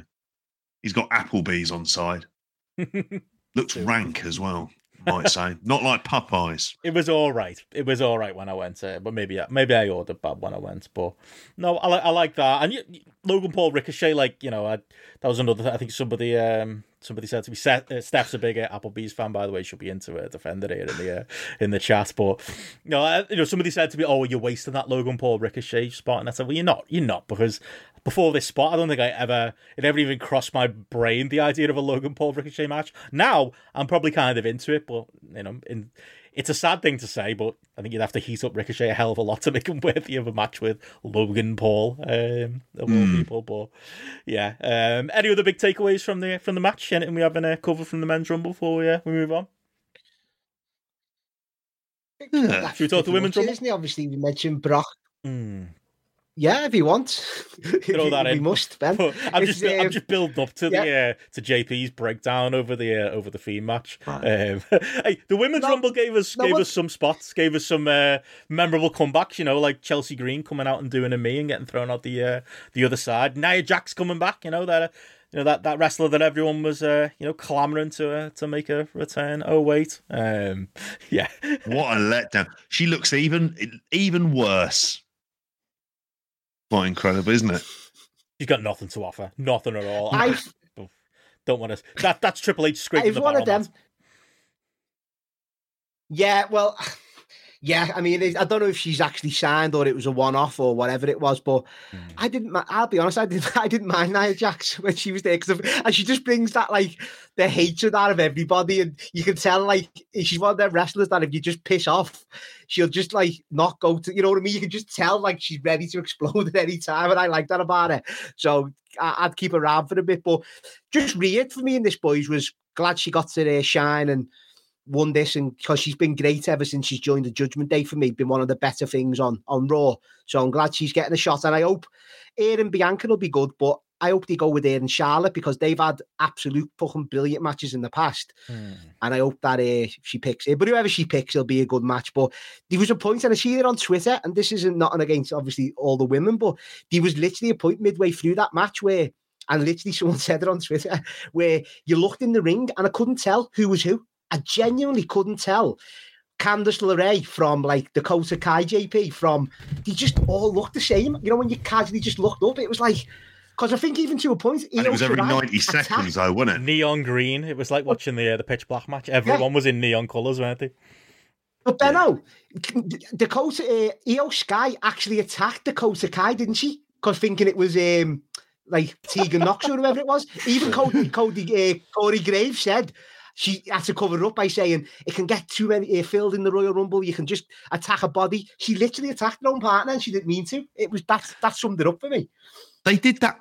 Do you know what? They did that across both the men's and the women's rumble. They built up like loads of people in the ring, but they never had that monster eliminates load of people. Big really Show or Kane throwing people Yeah, out. Yeah, yeah. They didn't yeah. have that really. I mean, even with Omos, it was somewhat like muted, and with Braun, Yeah, it never right. really really happened. So like, but I, I mean, I thought this the women's rumble here was was kind of a mess, Yeah. really. if- the eh, last be honest, spot was good with all three of them on the apron. I did enjoy that. With with It- Asuka coming back was a big thing as well. We need her back.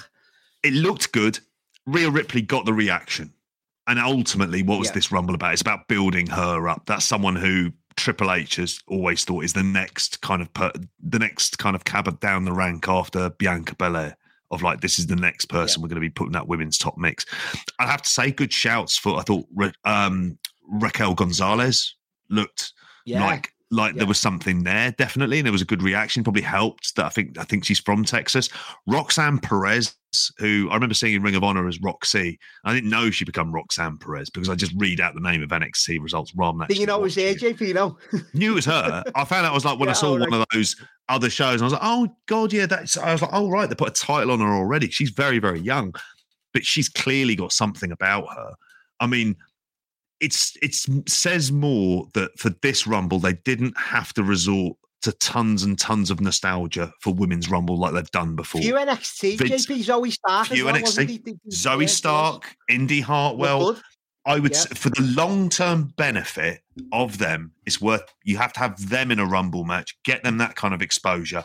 You didn't need Michelle McCool there, but they'd had her in the front row, so it just sort of fulfilled. That was that gimmick one. It was the little like Yeah. yeah, it wasn't ready and stuff. Yeah, that's really it. And and so I thought, like overall, when it came to the kind of, I, I thought I, I- went two and a half stars on it because I was just like, like bloody hell, this was just kind of messy. But again, they got to the right result. I thought, you know, they had a spot at, at the end that was that was kind of memorable. They put a few new faces into the mix. They didn't have to rely on a ton of nostalgia as well. And that's something that they've had to move away from. And it's probably difficult at this point in time, but it's the best thing long term is to do a kind of refresh and reinvigorate that roster. And it means using them and trusting them and trying to build them, which is probably then leads night, you know, with all of the Sami Zayn, but it's because they're doing that, but they're actually using people who fuck me, they've employed for the guts of a decade, like to get to that stage. JP, aren't you happy Asuka's back though? Because I thought that got a big reaction, didn't it? The uh, it's not like the dark side Asuka. Is that one of Okada. her gimmicks she used in Japan? I've never seen. never Yeah. seen that one before. Like, like kind of very much like murder clown. Um, I'm trying to think like very much like from a Oedo Tai or something like that from um, they're, they're like the heel group in Stardom, as Benno would be able to tell you. But oh, she got a big It was- reaction though, really big reaction. got a big. she? It's just who's she taking on at Mania? Because I don't know if you want to take it on like you want to beat in. Who's the woman? Who's the SmackDown Women's Champion? That's Ronda, isn't it? Yeah. Come on, No. JP, it's Lottie. Is it shit? It's Lottie. SmackDown, Lottie- yeah, There's a lot of yeah. Lottie No, no. Yeah. I haven't se- I feel like I haven't seen her for like a year wrestling. there's a I lot don't know what's going on. Going on in the uh, in the chat there, building that match. I'm, I'm sure Matt's excited. Good to see that. Right. Paul, Paul's problems are all good making sense in the end. Only take three years, as Simon says to, her, or, or is it? Yeah, LOL. Lottie wins again. Is that what? That's what Matty But put. I think Yeah, I do think they will go with Bianca Rhea, but personally, I would do Rhea and Charlotte Lottie, and I would give Rhea the win this time. Hmm. Out of big, uh, definitely, hundred percent. She was the overwhelming Yeah. fa- favorite in the betting. Um, was Rhea like? Yeah. it was. It just it just happened. Whereas the me- the men's rumble was fun because you could you know you could plausibly you know it was obvious that, that that Cody was winning, but there were a lot of other people you could kind of bet on for like you know final four spots. Well, I forgot to mention Benno. I put uh, money on Sami Zayn, didn't I? In, on like Thursday, so I was fucking gutted. I wasted a fiver of me fucking money. wasn't, even, in. In the good old days, Paddy Power used Goth to clown. refund you if you bet on someone who didn't appear. So for me, I just bet on Ah. randos. Like, oh, back when it was impossible, Stone Cold Steve Austin or CM Punk, because they didn't appear. I was going to get my money back, but uh, no, they don't do that anymore. Yeah. I, uh, as I found out with Rey Mysterio. Uh, what did you say you won on JP? Did you get any? I'd say Cody to win. I, I took Matty's advice of a What'd you put on quid on theory for um, Iron Man. Oh, Not Iron Yeah. Man. Yeah, for Iron Man, 'cause I thought he'd Yeah. come in early. I, I So kind of lost, lost all hope in it. However, if I'd bet on the final four, I would have thought, oh, if he wasn't in that, he'd be in that. I think you had Logan Paul in the final four. So it's just a tenner on Cody, really, who, who won in the end. I, I'd forgotten about placing the other bets on. I just didn't feel confident enough in him. So I thought that. I didn't. I just didn't know if that loon was back. That's all. And that's probably the problem with betting on all of this. Maybe I'll have a bet on Vengeance Day. I'm assuming he'll stay well clear of that. it makes life easier when he's back. Uh, come Mania, It gives me a reason to watch the fucking show, mate. That's that'll be the only reason as well. I just, if, if Vince is ever back, I'll just bet on the people Matty had picked because then I know it's uh, you and Vince are in Roman Reigns? Roman Reigns and Lottie win. Lol, that's the uh, that'll be the match. Yeah. Uh, but yeah, I Still the thought, champions, boys.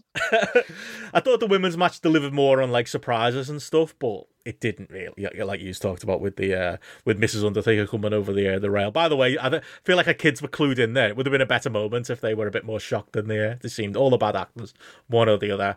Um, but yeah, it was it was fine. You know, really gutting it out and winning at the end was probably uh, probably the right call. But outside of that, I don't think that one was uh, particularly eventful either. I thought, unless either of you got It- much uh, much more takes on it. Just one final thing. It's not a good look if she's injured in the by Beth Phoenix in the run up to then win a rumble from number one That, while injured. that injured. gave me doubt. That really did do in that angle. Uh, Yeah, it did. We didn't Yeah, mention that. did, with Edge and the outside and stuff. Yeah, and, and it's weird doing that as well. If they were going to do that and she was going to win anyway, could they not have done it in the match? Um, you know, like, Or the Mania is are, are they going to do a mixed tag or that at Elimination Chamber for the shot or something? Maybe have have Beffy Rhea there, build her up again, get a big win over there, and then Yeah. All right, we've, we've done a lot of fancy that's what booking here. I draw the line at Edge and Beth Phoenix tag matches. We'll uh, we'll move. oh, Ben, oh no, it's Edge. You do know Edge and Balor, Hell in a Cells, pencil for Mania. That was meant to happen at the Rumble, you know. Four point two five, Ben. oh. Even you wouldn't go What, the that high. Over-under? your thoughts on Balor, Fergal, Finley. Awful. Oh, well, if we're moving uh, moving on from there, from uh, Asuka's Goth Clown and uh, the rest of the uh, the women's rumble uh, stuff, there's only one other place to go, and it's JP's own personal. Who end that- Man. and we got the answer, JP, to the question: What is a pitch black match? And it turns out it's just Jeff Hardy's entrance, circa uh, TNA, with a bit of a bit of bit of not even black, it's a bit grey and Yeah. there's some neon. Um, it's uh, it's Area 15, which is a place I went to when we were out in uh, in Vegas. It's every you know neon disco you've ever been to. It's what was Mate. it? It was just some lights. It was a rave in the early 90s. I was half expecting some prodigy to be fucking blaring as well. And it would have been more entertaining if Bray Wyatt and LA Knight had taken ecstasy in the middle of the ring in a pitch blank, sat around by like some fucking bizarro set of Splatoon. Just fluorescent fucking hell is is what I, I thought of this. I did think on the upside, and this might be the only upside, oh, that that kind of magic pen stuff on Bray, they seem to have put a lot of work into it. To, but ah, do you know what? I went one star on this, and that is at the high end of Bray Wyatt matches I've discovered So you liked it then? for me.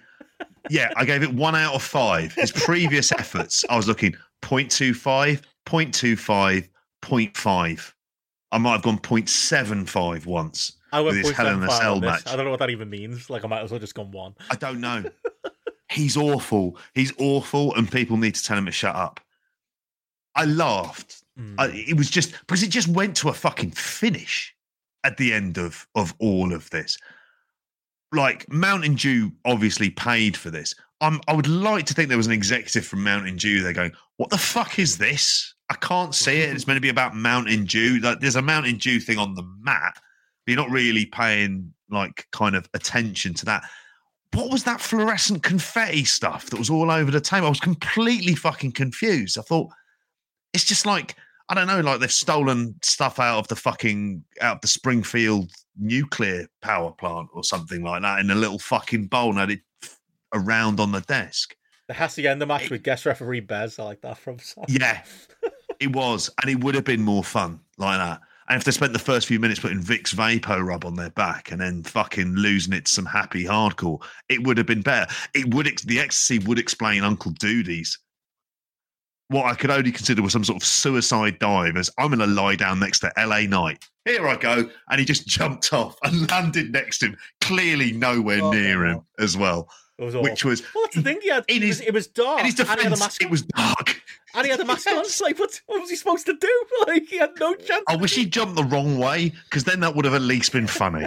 I would have really laughed at that if he just decided to jump off a complete side bit, fucking goes horribly wrong, and they just cut away at the end of it. You're like, I don't know what happened there. Brilliant. Man. Yeah, the chat Man.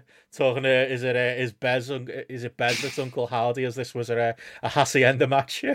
it's uh, Uncle Howdy revealed as Shane O'Mac. Uh, Pat says in the chat there. I've heard that. I've heard that a few times. You know. Oh.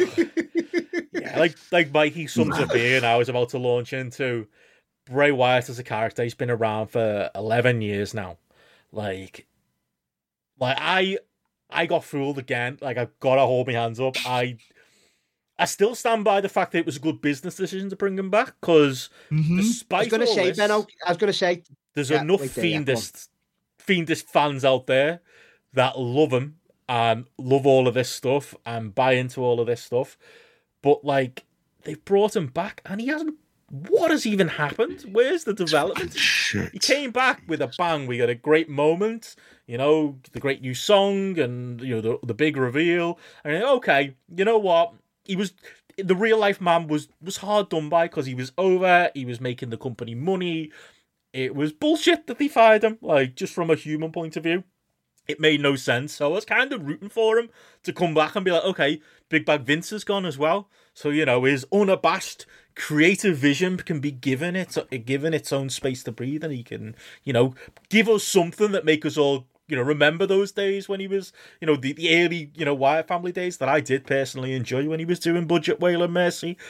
But what's he done? He's come back and we've had backstage promos confusing Uncle Howdy stuff, and then this shit. Like, Yeah. I oh, again almost feel sorry for him because this was like. If you if you are trying to start a you know a, a fresh start with Bray Wyatt or you know turn over a new leaf or not be the letdown this character is constantly is and not be the pure unadulterated unadulterated wrestle crap that this character has been over the years put them in a Mountain Dew presents pitch black match. Like you're going nowhere, are you? Like there's no, you know, oh this is like oh all those great underground horror movie type things. It's not. It's a corporate chill of a match with you know no real hook to it because what are you offering? The lights are down a bit and there's a bit of a luminous going on. And then to add to it, as always with Bray Wyatt, and then the bell rings and it's a complete shit show.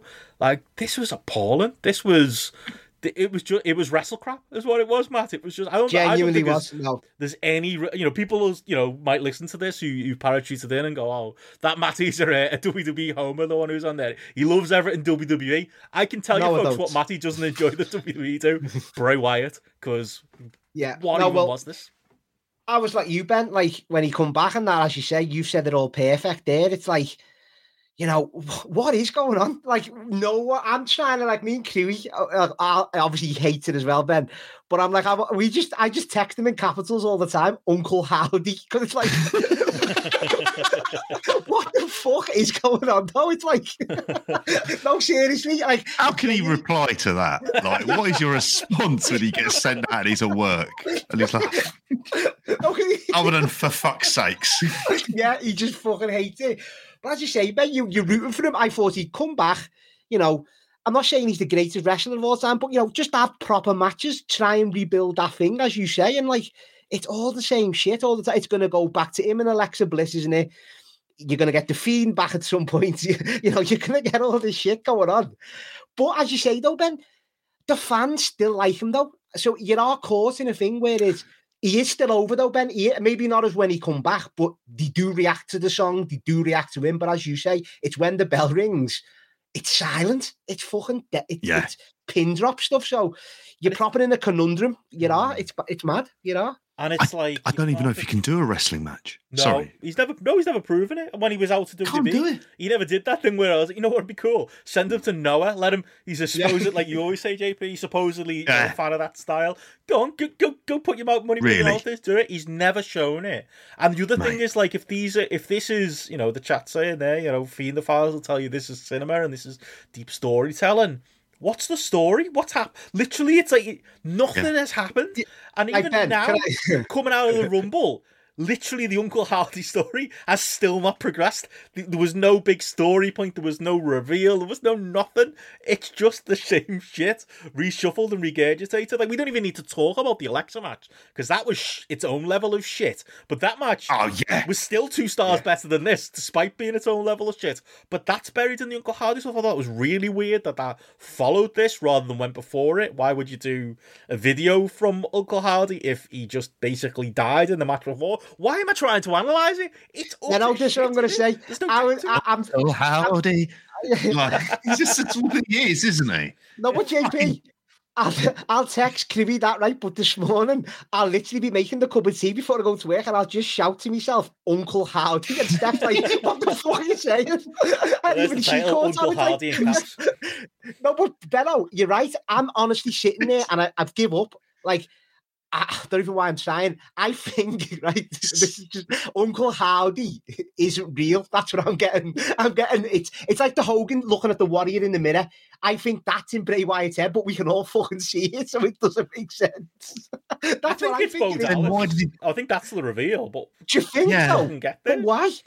It's why don't? brother. P.S. Our dad is IRS. Yeah. What? That's the What problem. a, what a twist when they throw that one into the mix.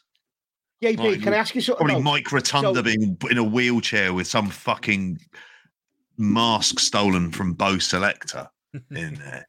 JP, I don't know. So he's not as good as um, M Night Shyamalan, who, who, who he thinks he is. Here, you're not having that one, no. Trust me, there is a lot to criticise about M Night Shyamalan.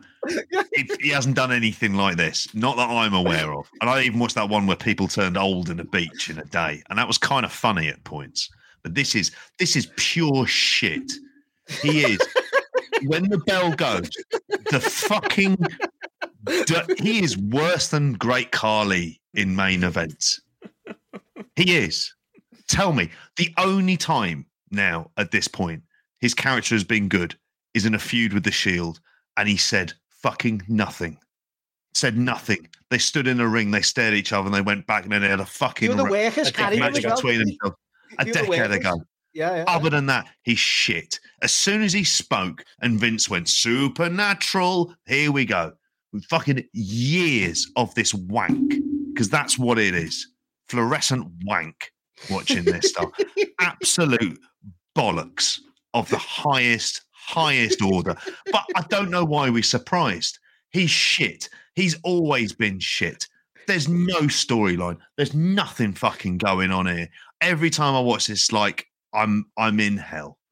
Like I have to watch this, but this is even worse. The only benefit is is it was over relatively quickly. LA Knight, by the way, got nothing in this. Could have been anyone else who would have made zero difference.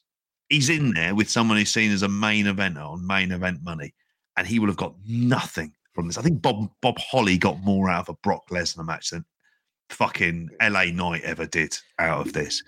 Benno, Benno, can I just say, I, I don't, fa- Ben, I don't on. thank you much, but thank you for not putting me in that uh, crowd of people who like this and that. I just love anything WWE puts on. Thank you for that. Oh, this is it. You surprised people, big world class fan. You know, you're like you're uh, you're like This your is real good, your late uh, 2000 UWF, mate. bowler. yeah, Yeah, so thank is you. And, and again, if this podcast has proven anything, I'm, I'm willing for you know I like re- when wrestling's smart and nuanced. I also can like dumb wrestling. This is beyond that. It's someone trying to be smart and nuanced, and it being even dumber than the dumbest Logan Paul Ricochet spot or the dumbest whatever else you want to do in wrestling. Awful, awful shit. Um, yeah, I think we've uh, buried it under the sun. Rev JP, that's what we'll call you from now on. Yeah, it makes it makes the Rosemary stuff from um, TNA look from Impact look like fucking Barbarian, which I know me and Matty watching is a Oh. really cracking horror show. How good's it, JP? Fucking very brilliant, very man. good show. That use Yeah. of a Donovan song, Ricky Tikki Taka, is fucking brilliant as well. But I won't go into that. Well, there we go. We've got a title as well. Fluorescent wank. We're sorted. That's fine. Same with the Here we go. recap. Apple might have something to say about it. The others.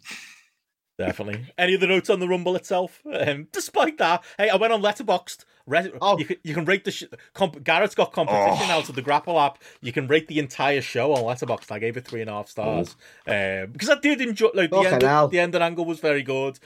You know, I love Cody, so I like. I like seeing Cody get the big win, but I, I did genuinely enjoy the stuff we've gone through, even if the rest of the match wasn't for me.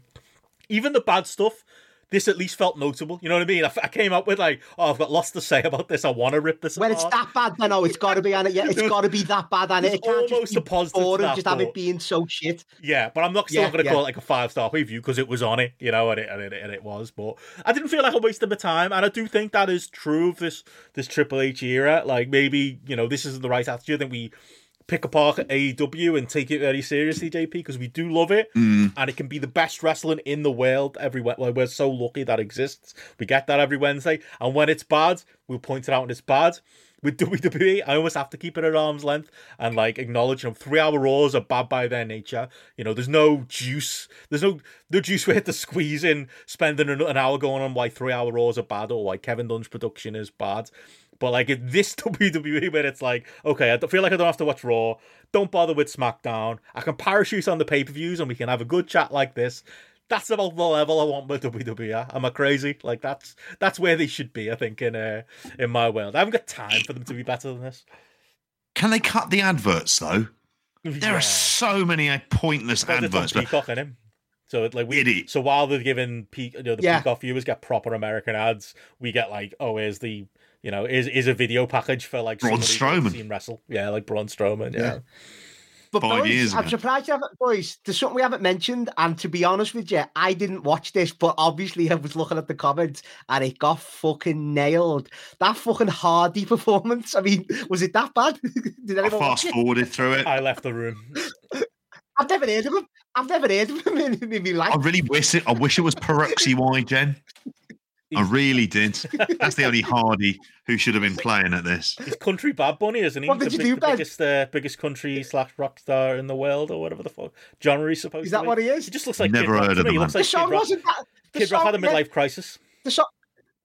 The song wasn't that bad. If that's him, that was the theme of the show. Obviously, that wasn't that bad. But I heard like people were nailing the performance. Maybe it's because there's music going on when, when you watch wrestling. But I don't know. Like he Three hours, 20 like- minutes in, let's have a concert. This is the thing. Even, I was saying this, like, even if it was like something, say the Wu Tang Clan came out, Matt, like, I'd have a good time. But I just, I don't think, actually, I don't think I would because I just feel bad for everyone else having to sit through it because nobody watches a wrestling show for, for, for reviews. Benno. You know what I mean? It's No, but like- it's right.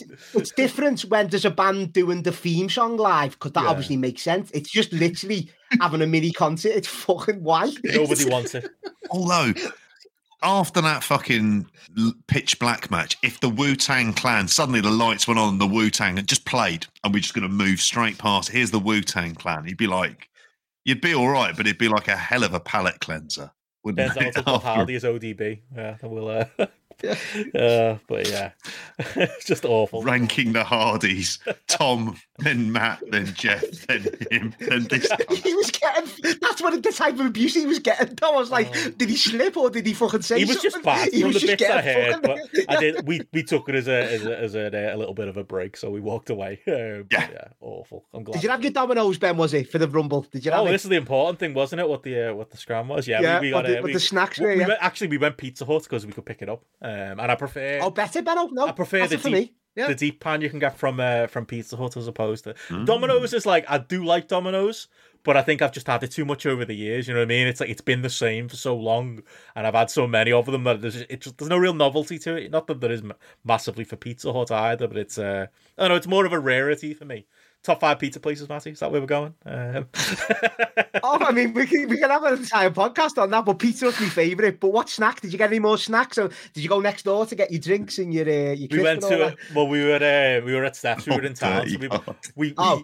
we dared to go into the centre of town into that uh, Cali convenience by Central Station. This is a lot of local Liverpool knowledge. You don't want to Ah, know. Just imagine a busy town centre on a Saturday night at midnight and going into one of those like dodgy corner shops that has, and it literally did have bottles of Prime going for nine ninety nine. Um, it's one of those uh, one of those shops. You not get a video with the bloke? No, been all over that wakey wine stuff over the last month or It's so. But no, I got. Two hundred pound, two hundred pound a can for that though.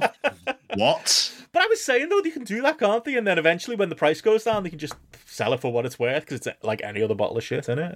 Um, If I'd have, if I'd known, I would have gone fucking buck wild last time I was at the fucking Emirates. Then in that Hmm. case, I'd have buying load. You can't move for that shit. They're all over the place and tourists.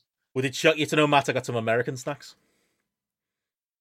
No, what did you get, Ben? Pret- Pretzels, is it your go-to?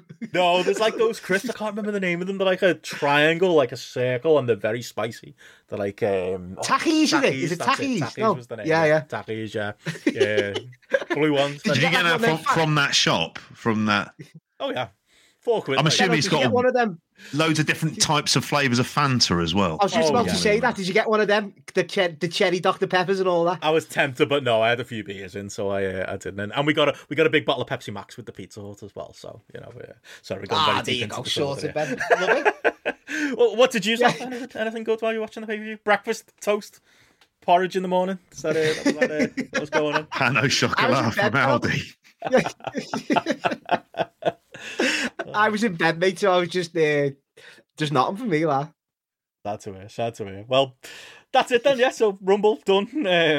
Um, local Just- convenience stores re- reviewed. One really quick. Alexa Bliss is also one of the worst wrestlers in the world. Yeah, she she just pretends at playing at wrestling, but she's fucking dreadful. Sorry, we can move on past it. Had to get It's- that in. It's all good. Well, something quickly we uh, we said we do just because we didn't on the uh, on the on the year end awards. Um, the, I, we it's obviously you know it's January now, so we don't want to leave it uh, too late. But we never actually got got round to doing uh, our match of the year um, and talking what our match of the year was for uh, for 2022. Uh, our friends over at Voices of Wrestling have just put out the, their their list out there. Um, I did a ballot and then didn't get it submitted in time, so I had my uh, my top ten sitting here spare and thought, oh, what can I do with it? I know we'll mention it on the podcast, but we did say we'd uh, we'd catch up with it uh, in in January and maybe uh, just to uh, I don't know cl- close that loop and uh, and talk our uh, our uh, our matches of the year. But uh, yeah, I thought it would be a, a fun thing to do. Gareth's uh, giving us uh, he's obviously not here, but he's given us the uh, we know the uh, the list of the uh, the top five matches as far as uh, where where grapple is, so uh, we can uh, we can throw that uh, in there as well. But yeah, thought it'd be a, a fun thing to do. I mean, I think we'll, we'll pick it up next year, won't we, JP? We'll uh, we've uh, we missed that this Yeah. year. It's probably too late to do the uh, the full big fat uh, match of the year podcast. But yeah, did you uh, have fun sitting down putting your list to, together with the uh, the assistance of the uh, the ever helpful grapple app? I did, and I thought to myself, you know, and it was one of the things where I was like, you know, trying to look through them, and then I was thinking, it's actually the really the test is how many of these matches do I remember? Hmm. That's really what it is for these. So, I mean, it felt like for me, in terms of what what I've got on here, there's like only one match from New Japan in there as like one of the one of the very few um that I that I kind of remembered as well. But I've gone with um shall I go through my list, my top five? Yeah, just go through them quickly, read them through, and we might. Oh, talk yeah. Mini five to one, this Benno. So, Yeah. yeah, mini five number to one. five to one. Number five, Yeah. Kazuchika Okada versus Will Ospreay. Um, at the the G one final. I thought that was that was a fucking great match. Um, for that, I've gone with the um the match from Final Battle as my number four, which is the the um uh the dog collar match, isn't it? Hmm. I forgot. Yeah, it's the dog collar match. I've gone with the number four from the FTR Briscoes. Um, for that. Yeah, yeah. Don't worry, we'll come back to them in a minute. Number three, Will Ospreay versus Michael Oku. Hmm. I thought it was just a fucking tremendous match in there as well. Number two, Hangman Page versus Bryan Danielson, right at the very start of the year. I thought that was um, like a phenomenal match uh, for that. That was like that was the um, second match they had. And at number one, I've gone for the match from Supercard of Honor for the Briscoes versus FTR. I think it was more of a novelty. That was the first time that they uh, uh, that they had match, and and I just kind of like preferred that because there was so much more of a kind of a spectacle as a big sort of first time kind of real dream match kind of feeling about it as well. So I felt good because even though like I know a lot there's a lot of love, a lot of praise for the dog collar match out there. I had two matches in there of that feud, which tells you about that. Which then, Hmm. you know, it, it's I would think, you know, the the fact that will be one of the, you know, and it was even referenced as you'll talk about in a bit by Mark Briscoe when they were doing the the kind of um memorial service for for Jay that they were mentioning the dog collar matches and how important that was to them and you know and just that trilogy in general as being able to kind of have that out there in the world Like Yeah, looking through as he like, should the voices, and it's poll. on merit Yeah, you know, all three of the matches are in their top ten, um, and Yeah. I can, you know, spoil at least in the uh, the top five of uh, Grapple. We're gonna have uh, two of those, um, but yeah, it's Mhm. just it has it's it's the feud that's dominated dominated the year, and it is uh, it is nice to see. My list, I mean, I'm slightly similar to you, I think, in a lot of ways, but when I get to number Okay. one, um, I think there's a there's definitely a discussion to be had there. I went for five, I went Anarchy in the Arena, um, which. I was there. It's funny. you were there one. live I was there live for that one, and I think you know we were having a great time following the action happening in all parts of the arena. You know, I'm, I'm literally following it round. You know, as they all made their entrance, we were out on the uh, on the the landing there, following uh, following the LAX lads around and following like some of the brawling going on, and just being able to stand there live in the building and see this all taking place in different parts of the arena was fucking unbelievable. And I never thought it would actually translate to TV, but it's been heartwarming to see that all over um, people. And that just missed my list. That, that that was like six or seven for mine. Really good. It's Really made good. like you know. I think again. I think the voices list. I'm sure it was five or six. So that shocked me, but like made me happy that it wasn't just a oh a live bias type of thing. So yeah, that's my five. Four is uh, JP's number one. The uh, the ROH uh, Supercard FTR Briscoes match. Three like JP. I've gone uh, Ospreay Oku. Um, again, I've kind of for me, that's my favorite Ospreay, and it is my favorite Ospreay match of uh, of last year. I know there's a lot of talk of the two Okada matches. There's a Mhm. Saber match I, I loved as well, um, but just didn't stick in the in the mind and the memory as much as uh, as the Oku match one did. Again, you know, bit of bit of bias there. It happened again, happening at Rev Pro and and that side of it. But you know, the Oku story they told in that match was probably the best layered Oh. storytelling of Ospreay's year. If anything, it was quite reminiscent of a of a recent Ospreay match as well. I think he used a lot of uh, elements he used uh, from the Rev Pro match in that. Number two, Hangman Page, uh, Bryan Danielson, like. I almost had to like double check on Grapple. That was 2022, right? Because it feels like it was like the Wrestle Kingdom matches that long ago.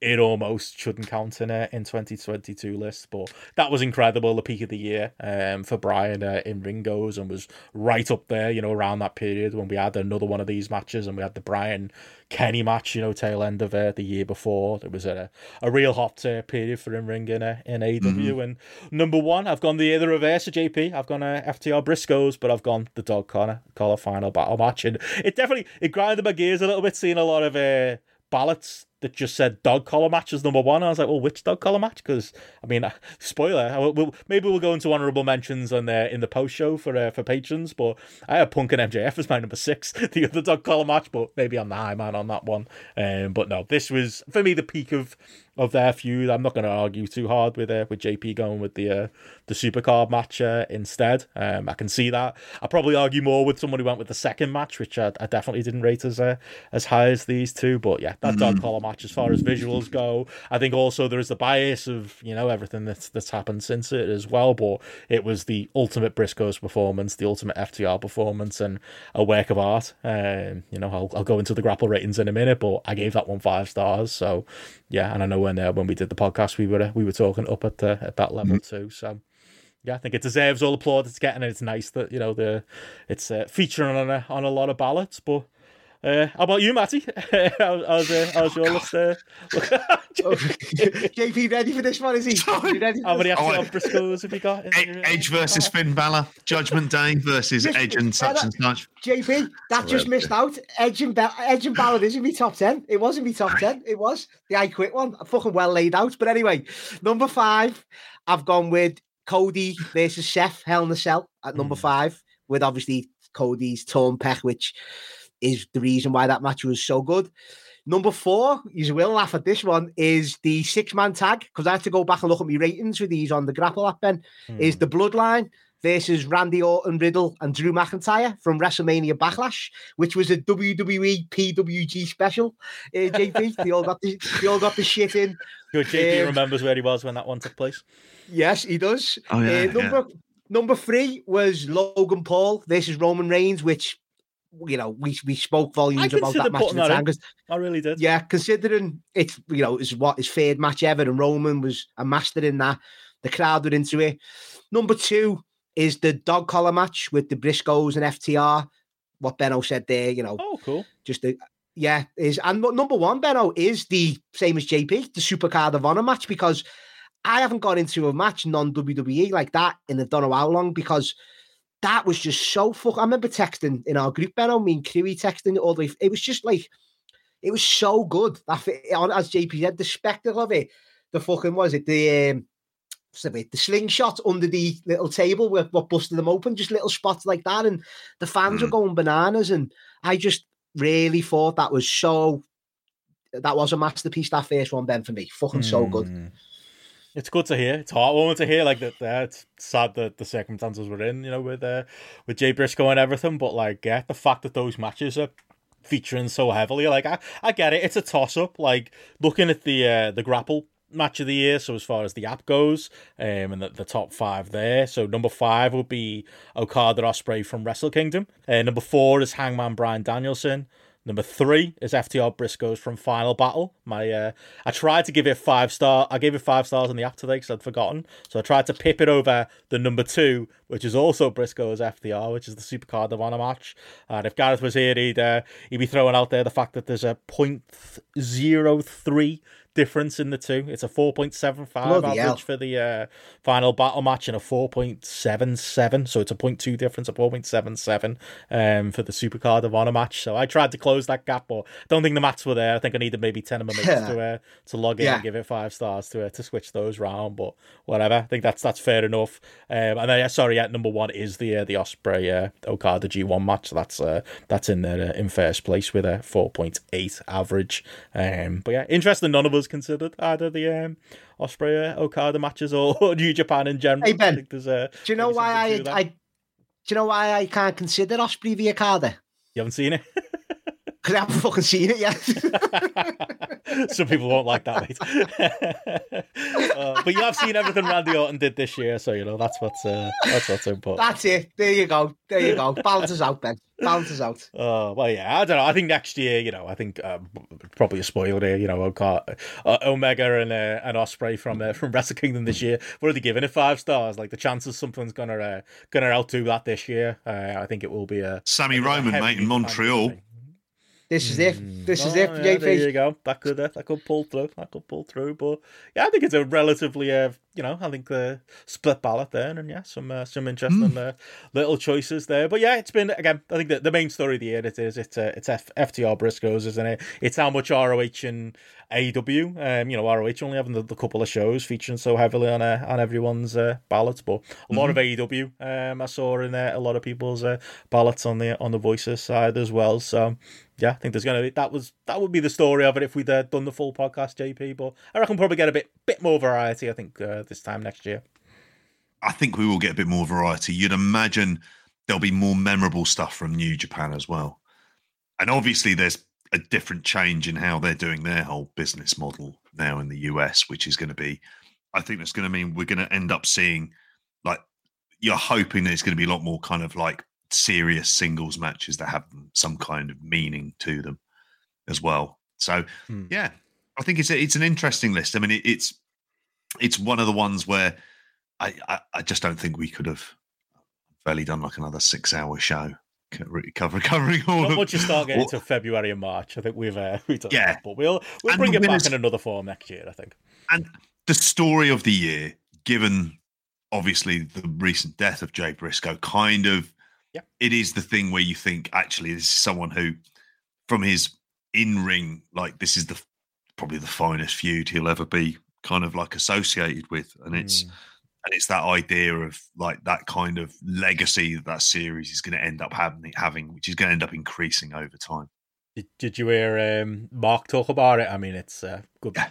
Good a segue as any to the uh, unfortunate, you know, it was uh, it was Jay's uh, Mhm. funeral this weekend. They live streamed it on Sunday, and you know, I know that that sounds off. It's a funeral, but it was more than that. It was like a celebration, wasn't it?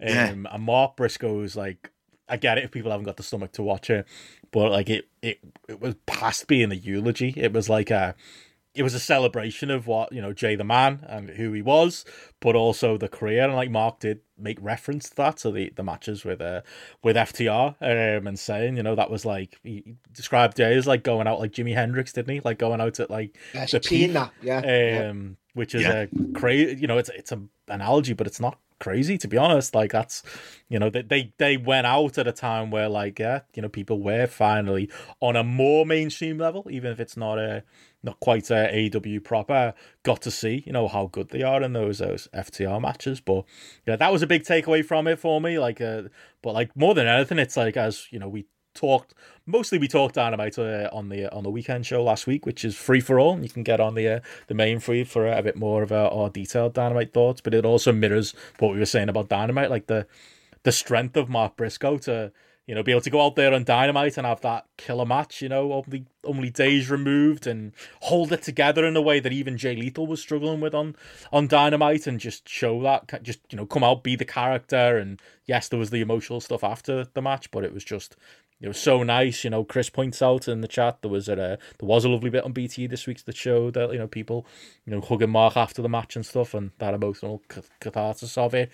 But like the strength Mark Briscoe has, uh, shown to like the fact that he's doing this speech and he's he's laughing and joking, he's telling funny stories about you know how Jay came up with, you know, he's he's telling funny stories about how him and Jay used to come up with these characters wrestling and when they were kids and how they'd come out to you know sexy boy by Shawn Michaels. He's talking about you know their NWA Wildside days. Like he was holding court and just like yeah, like it's it's like uh, you saw a few wrestlers say that like they're all at Dynamite. We're all very upset, and then in comes Mark Briscoe and like you know obviously he's affected by it all, but he's upbeat and he's showing Mhm.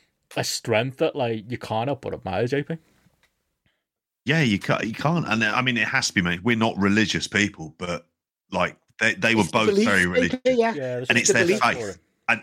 and it is something to be said for it. And there's the kind of communal aspect to it as well. And you really got a presence of that because it was like in a, it felt like a kind of like a big hall Hmm. rather than than anything else. And it was, and there's a lot of people who ended up standing up at one point. and these are people who travelled in because I was watching it, and it was like Caprice Coleman who was there um, talking beforehand as well.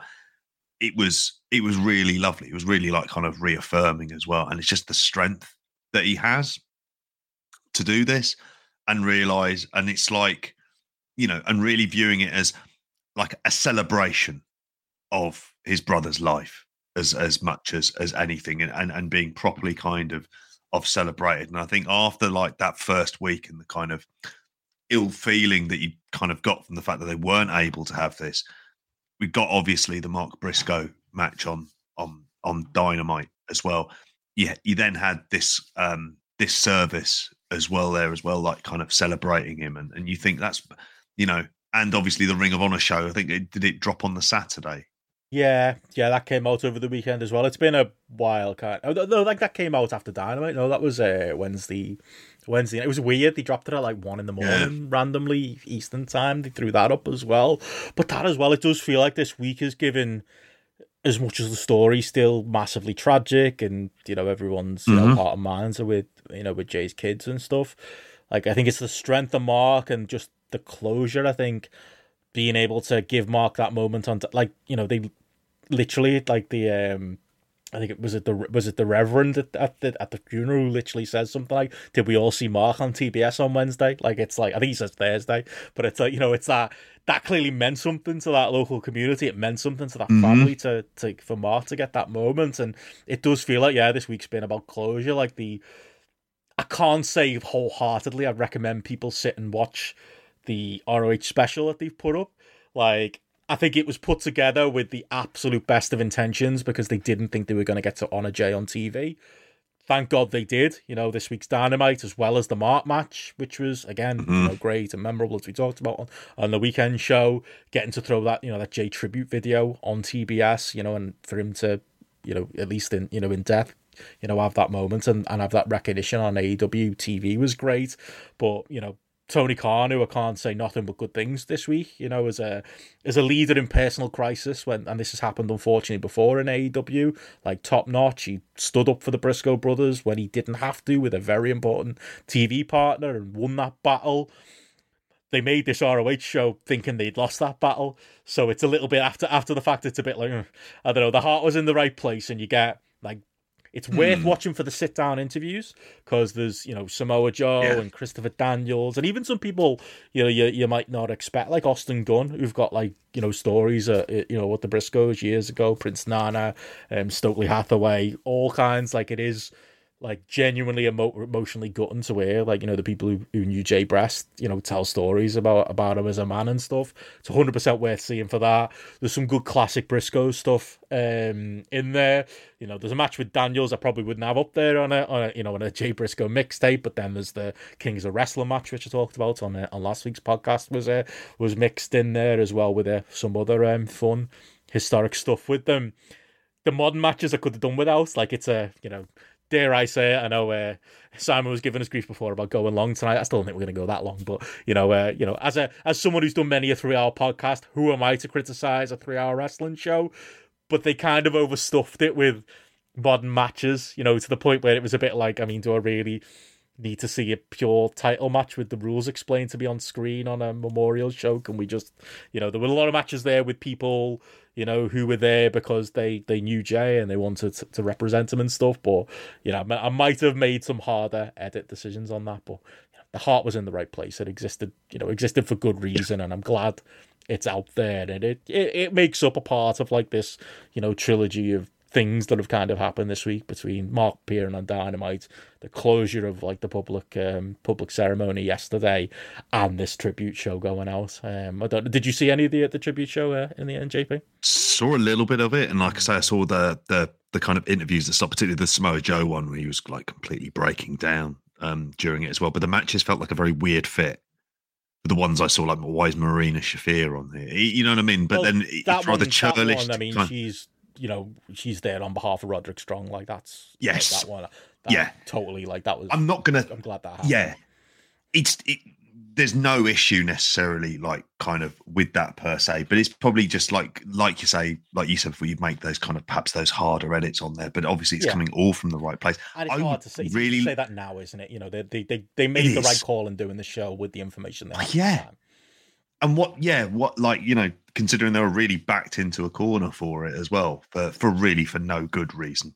Um i just would personally like to see the thing i got really got a taste for is like they're not the kind of company who would make things and how much of a market is there for like dvds and blu-rays but you'd love to see some like big proper briscoe brothers like collection jay briscoe collection going through like all of his career. Like i think that kind of would be would be fantastic. I think it's the thing where you can go, okay, and we're going to donate however many of however uh, much of the proceeds to the family as well, like if not all of it for it as well. Just like a kind of a release like that. I think that would be like kind of like a really nice touch because it would be. I just think of you know a kind of fitting um companion piece. 'Cause you've really got a taste for it. When, like say, the sit down interviews going on at the classic matches, they're things that are a lot more like they're the they're, they were the things I kind of took away from the show. The other things I I know why they're happening and not just like there for completely nonsensical reasons, but it's more you know you think if you, if there's things you want to see from it and it's on YouTube, so they've mm. time stamped it. Yeah. You can go you can go to those the the sit down interviews and any other bits on there as well. But it's I, did, I I just haven't seen all of it, but I thought to myself like it was like the heart's in the right place, isn't it? As well, like um, and it, given the time and the resources they had to do it with it, would anybody else have been able to do better? I, This God doesn't knows. happen under Probably not. I've said it a few times, but I'll say it one more time. Like this doesn't happen if Vince McMahon buys ROH. It's a tape library that maybe went on the network. Like I don't think there's another wrestling promoter who'd go out the way like Tony Khan did to give Mark Briscoe that main event on Dynamite to force it through. To do all of this tribute to somebody who, for all intents and purposes, wasn't, you know, for the reasons, an AEW guy. Like, you know, I think Tony Khan has really stepped up here and had like done a done a lot of good, you know, this last week. And you could tell from from the service yesterday, you know, Papa Briscoe, you know, referencing um Tony Khan. That's a man who people need to see more of. When we eventually do that Briscoe Brothers big step, I'll be making sure to include some uh, some Papa Briscoe promos. What a man that guy is. What a family they are. Uh, Yeah. You know, I've drawn a drawn a lot from them last week, and the the strength they've shown has been great. But the strength Tony Khan's shown as a leader does deserve some credit as well. Um, did you see any of this, Matt? Did you see the tribute show or the or the Mark and uh, and J match from uh, from Dynamite last week? No, I didn't, Ben. I seen uh, Mark at the you know the service for there, and that was mm. like you have said, just the courage to to to to speak like that and to be happy and to celebrate. And as your JP referenced, it's it is the belief, boys. It's you're big into your faith there. It's it it, it speaks volumes, doesn't it? And just to him to do that match as well, Benno. How, how did he do that? Just the strength he showed is Jay Lethal unbelievable, yeah, Jay Lethal was unbelievable. Really struggling there, and it was almost Yeah. It felt like Mark was guiding it at the start. Like it's it's unbelievable. consoling him. Yeah, yeah. It's crazy. It's Yeah. crazy. Yeah, and yeah, credit to you know he's not a man I often give credit to Jay Lethal, but you know he's you know I say it as a slight don't I? Matt Pro's pro, um, but Jay Lethal is a pro. He held Yeah, held together yeah. that Ric Flair match No, he this is. year. You Yeah. know, um, and as much as yeah, you know I'm sure Mark helped him. I'm sure you know in the long run he helped Mark as well. Uh, Caprice Coleman as well. He's been he was you know great at the at the service yesterday as well. He's been a massive part of this. Him and Riccaboni did Well, a Ben, I seen really classy job. I seen Caprice on his uh, on his YouTube with Mark, and it's like a, like a two minute little video where Mm. Mark's just speaking into Caprice's phone, and like it's just the the strength he's showing again on that. It's it's it, it is it's remarkable. It is I really want, is. I'd love to see this continue. You know, can the you know Mark obviously as he said yesterday wants to you know keep Jay's name alive and wants to you know carry on because that's what what Jay would have wanted. Like yeah, there's something to be done there. You know, whether it's Supercard of Honor coming up or you know with the uh, with the ROH property going forward, you. I'd love to see more Mark on Dynamite. You know, that's a that's another thing I'd like to see as well. But yeah, I think you know in a in a wrestling world with a lot of bad, I think a lot of good was shown um, over this last week. Um, Yeah. I mean, anything else you you want to say? I mean, again, we covered Dynamite for the most part on the uh, the free weekend show uh, last week. JP, anything more on that, or maybe the weekend in uh, in AEW as we uh, we go towards uh, this week's big Dynamite? Yeah, I mean, I think in terms of the Dynamite episode itself, I don't think necessarily from an from an in-ring perspective, the the one match you should definitely go your way and watch. You said already is Mark Briscoe versus Jay Lethal. That's really where to go. I mean, it it kind of like there was stuff on it where I, I think it was it wasn't you know the Darby Allin match was good. I thought it was you know Danielson Cage, but then we talked about this on the weekend show. The crowd was weird when it got quiet. It got very very quiet, but it felt like this was one of the ones where we're we're on the road to a pay per view. So it feels like this is one of the weeks that we're kind of getting through before we're getting into the kind of real heated build up of of of where we're going next. But is it not next week? Is it Hangman versus Moxley? It feels like a much It's a big bigger card, week. isn't it? I've seen this card for this Yeah. week. Big card this isn't week. Take- Takeshi going to get his win, Benno, over Cage? Is that his first win, do you think? I think he's got to. I think he's got to. Cause Yeah, I think so. Yeah, he's got to. matches, hasn't he? Yeah. it's, uh, it's a bit of an issue in it uh, that he's just not really winning anything. Um, yeah, I think this is going to be the start, and the fact that like MJF's taken an interest in, in him as a as a story is uh, you know a sign that they're going to be going to be doing more with him. But yeah, this show coming up, it's the uh, the Ohio show. It's uh, Darby Allin versus Joe, um, a topless, sweaty Samoa Joe. Uh, built that well on uh, on Dynamite. Um, what else have we? Is he uh, still going, Benno? Who, Joe? Ah, he's been brilliant, mate. He's been fantastic. Joe? Fucking hell. He's been so good. Oh. Like I regret. You can let- say that let- any year. I regret you. No, no, no. I regret you letting us bury him on the uh, on the year end show. He has been like his promos have been amazing. These derby matches are amazing, and the third one's going to be amazing as well this week. So no, you're not you're not having a, uh, at Joe this week. As he J- Yeah. JP, as he as he JP, that's better. Got it obviously blinded here. Anything involving Darby Allin has generally been good. It's I'll the other that bits from it, that you've been wanting to Thank Avoid. you, Thank you, John Paul. You're out on a on a limb here, Like honestly, What? it's not me. Like we were willing to. I was willing to have a go at Joe because he came back and he was a bit out of shape, and you know we were making all those jokes about him on the year end show. And it's almost like from the moment we recorded that, he's just been brilliant every week on TV, promo wise, character wise. And like say, he had that second derby match, and now this third one's coming.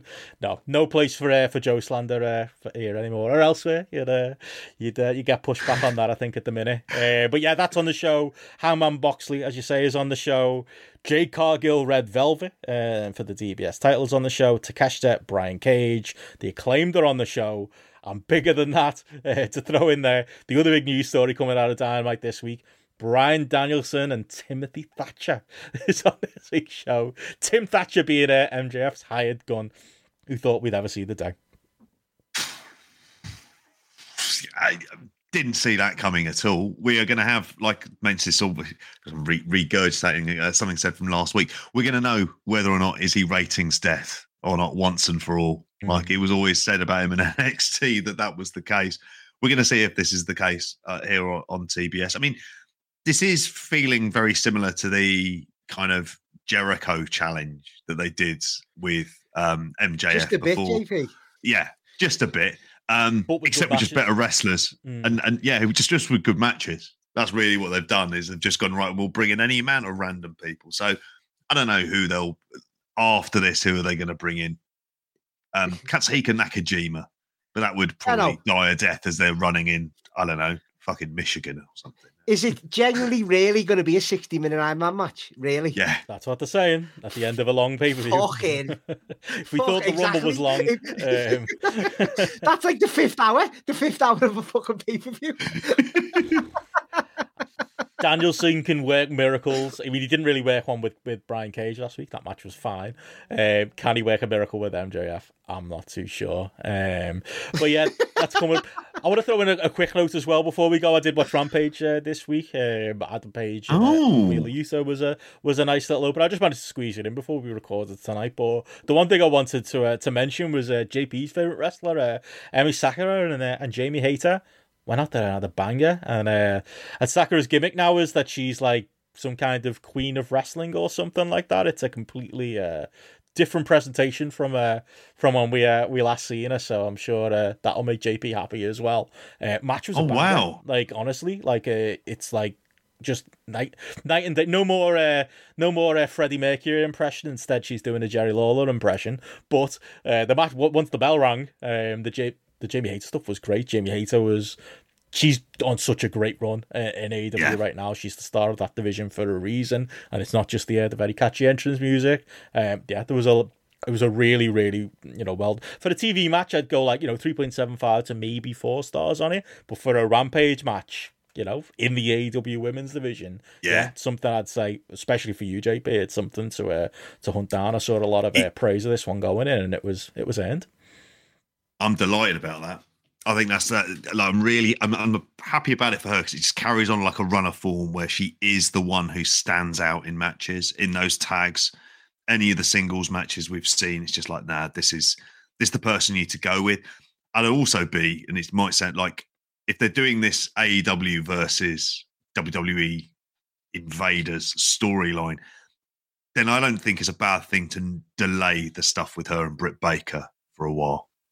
Hmm. Even if when I watch, yeah, I, I I don't know whether or not you go to that like straight away. I still Depends think whether or when, not isn't you- it? How how long can you? If, Yeah. If this was WWE, double or nothing. I bet well, WrestleMania's in April, so we can wait till that. Can we wait all the way to May for Double or Nothing? June to end of May into June time. I think you can. Yeah. If you've got this in between, Now, what's go- what's going on, boys? What's this Invader storyline? You've really got to Well- start watching AEW things. but Jake, you is. want to explain what AEW storylines to Matt? It's it's just something more or less along the lines of of like basically like Saraya has died a death, so they've turned her sti- her heel, and oh, Toni Toni Storm. Storm. Is ah, he, yeah, they've rushed yeah. it. It's not being done in the right way. The idea of the genesis club of a feud like that, So you'd love it. yeah. Yeah. no, but So- you know what? Maybe we'll get to blood and guts. Well, I was going to say I watched. Um, how long was the acclaimed and uh, the Guns Family Therapy thing? I seen that on YouTube. That was like six and a half minutes. That but that was the full one, Benno. I watched Yeah, the that. extended cut. They chopped it down to like like three minutes. You watched the proper stuff. Yeah, yeah, yeah. entertainment. I did. I watched. The, I did watch the whole six and a half minutes of that. And plus, Benno, you've said the word banger too much tonight. You're upsetting the Peter Sinatra an awful lot here. You know. You see him today on Twitter? Was it today? Taz, he was fucking doesn't hating like these the word using banger the word banger, used. does he? Yeah, Hey, No, he doesn't. that's his Yeah. line at the sound. uh, idea for a series. JP explains it all. Chris Elliott says here. There you go. they made a reference to that Banger Bros story Hmm, as well. hmm, Well, I was shocked they made a reference to that on the commentary hmm. as well. Oh, Can't Pat say McAfee that. Couple, I was like, that, JP. There's no way you knew about that McAfee. He's only just come back, hasn't he? Did he? He the one who said it, wasn't he? you telling me Pat McAfee doesn't know about Bang Bros? oh, he knows that. He is much more likely to be watching. Oh, he knows. He Yeah, he knows knows. definitely. Oh, he's watching that all right. Made no mistake. Oh, we didn't mention that. I very much enjoy Pat McAfee. is like a guilty pleasure of mine. Uh, I just like the Oh, fact he's he legend, Benno. he just turns up and he just he gives you real reactions to everything that's going on in front of him. And like I say, he was probably a little bit ignorant to the Yeah. storylines and stuff, but whatever. Him and uh, him and Michael Cole just having a He good brings the best in Cole. He does. He prefer that, brings yeah. the best in Cole out as well. If Him, him or Byron Saxton. yeah, I'll. Exactly. I know it's not a popular shout because I know he's uh, he's hated in some circles, but I like him. He's good. Um, but yeah, that's pretty much it, really. Unless there's uh, anything Mm. else uh, you wanted to mention, JP. Unless you really want to go in depth on New Japan doing strong on demand and strong live. Uh, It'll give us content for the weekend. show, Right Gives us. The I was going to say I was gonna that's say much that- more of a weekend show thing. We'll we'll stick it for that. Mm. In JP, short, yeah, right why not? Alley, that. It it would be. What do you think, Matty? More to the point, do you like the idea of this change in uh, US strategy from New Japan? What's going on, JP? You got to explain it to me. Yeah, it- very, very quickly. I'm not sure this is a Boys- podcast that They're doing, they're doing monthly. Pay, they're doing monthly pay per views. That's still happening, and then they're cutting it into four episodes of Strong, which will be on New Japan World. Is basically Right, it. okay. So everything from Strong is basically they're basically going to be in the states once a month doing a show, Oh, okay. or dare I say it, sounds do one from the UK as well. you do Well, that. Benno, you got to. But I wouldn't be trusting that pay per view. We know what happened last time. You've got to let me off this week. This weekend, mate. th- th- This storyline took me over, mate. This is all I can think The about. this all I emotional can talk about. The emotional, man. You've got to. You've got to give me this week off for this, mate. Sorry. Fair enough. And you've got a three-hour raw to watch in the morning, so you know I'll let you there. Yeah. exactly. I'll let you relax. Well, yeah. On that note, then I think that's uh, that's everything. Really, we covered a bit of WWE, covered a bit of AEW, covered the uh, the matches of the year, and didn't didn't take six hours to do it. I think we've uh, we've done a good job here, lads. Unless there's uh, anything else we need to discuss, I think that uh, that kind of sums things up. What have we got going on over on the uh, the Patreon this week, JP? What can we plug? So yes, well, on the Patreon, if you've you've gone on there, if you haven't gone back and have a look at our um at at our uh, at the free week that we put out there in terms of the grapple the mixtape that we had, the dealer's choice mixtape. You've got my dealer's choice selection. I'm assuming is happening this this week of Heroes of World Class. You've got the daily updates. You've got the weekend show as well. I'm going to call it the critically praised weekend show, even if it's only critically praised by us. Um, but yeah, all of that going on patreon.com forward slash grapple. Going, And keep an eye out for the grapple 100 as well. That'll be coming soon, and yeah, the uh, the live. Uh, obviously, you get on the live tier. You can watch uh, Spotlight live with us, as we are with our, our patrons here. Get the pre-show, get the uh, the post-show. About to uh, to go into a sec into a second live weekend show, video versions of all our podcasts, and all of that good stuff. But yeah, it's going to be a, a fun month on the Patreon as we uh, we celebrate our, our two year anniversary, and uh, I can't wait, style, Can't yeah. wait for this month. You know, I really can't wait for it. and week one is Blue Velvet week. Yay for me! Yeah. Your face, Benno. Honestly, that's one of the highlights of all time. Watch it. It'll turn out I love it. Like World of Sport, it'll be my new World of Sport, JP. You'll love it, mate. You'll be Yeah. wondering why there's people dancing on the cars and why is he putting on lipstick and talking about what a love what a what a love letter is. I'll Matty, I think, watched it halfway through and went no and Yeah. switched it off before. But JP, you sure this is, didn't Bray Wyatt direct this? No. he fucking dreams. If if he came out right? If Uncle Howdy came out and he was just like, like, you know, he just went, I don't know, Howdy wants to fuck, like, which is what Frank Booth said, because every other word he says is fuck. Be all right then, wouldn't it? Fuck you, motherfucker. Like, he's just properly like on it for that. He's he's glorious. If he came out sniffing fucking gas, yeah, I'd be all over that. well, there you go. If you want to hear our thoughts, There's a heel stable, them lads. anyway, all of that stuff, patreon.com slash grapple. We're going to be stay crazy. Patrons, we'll see you on the other side in the post show. Everyone else, have a great week, and we will catch you again next week. Bye. Bye. See ya.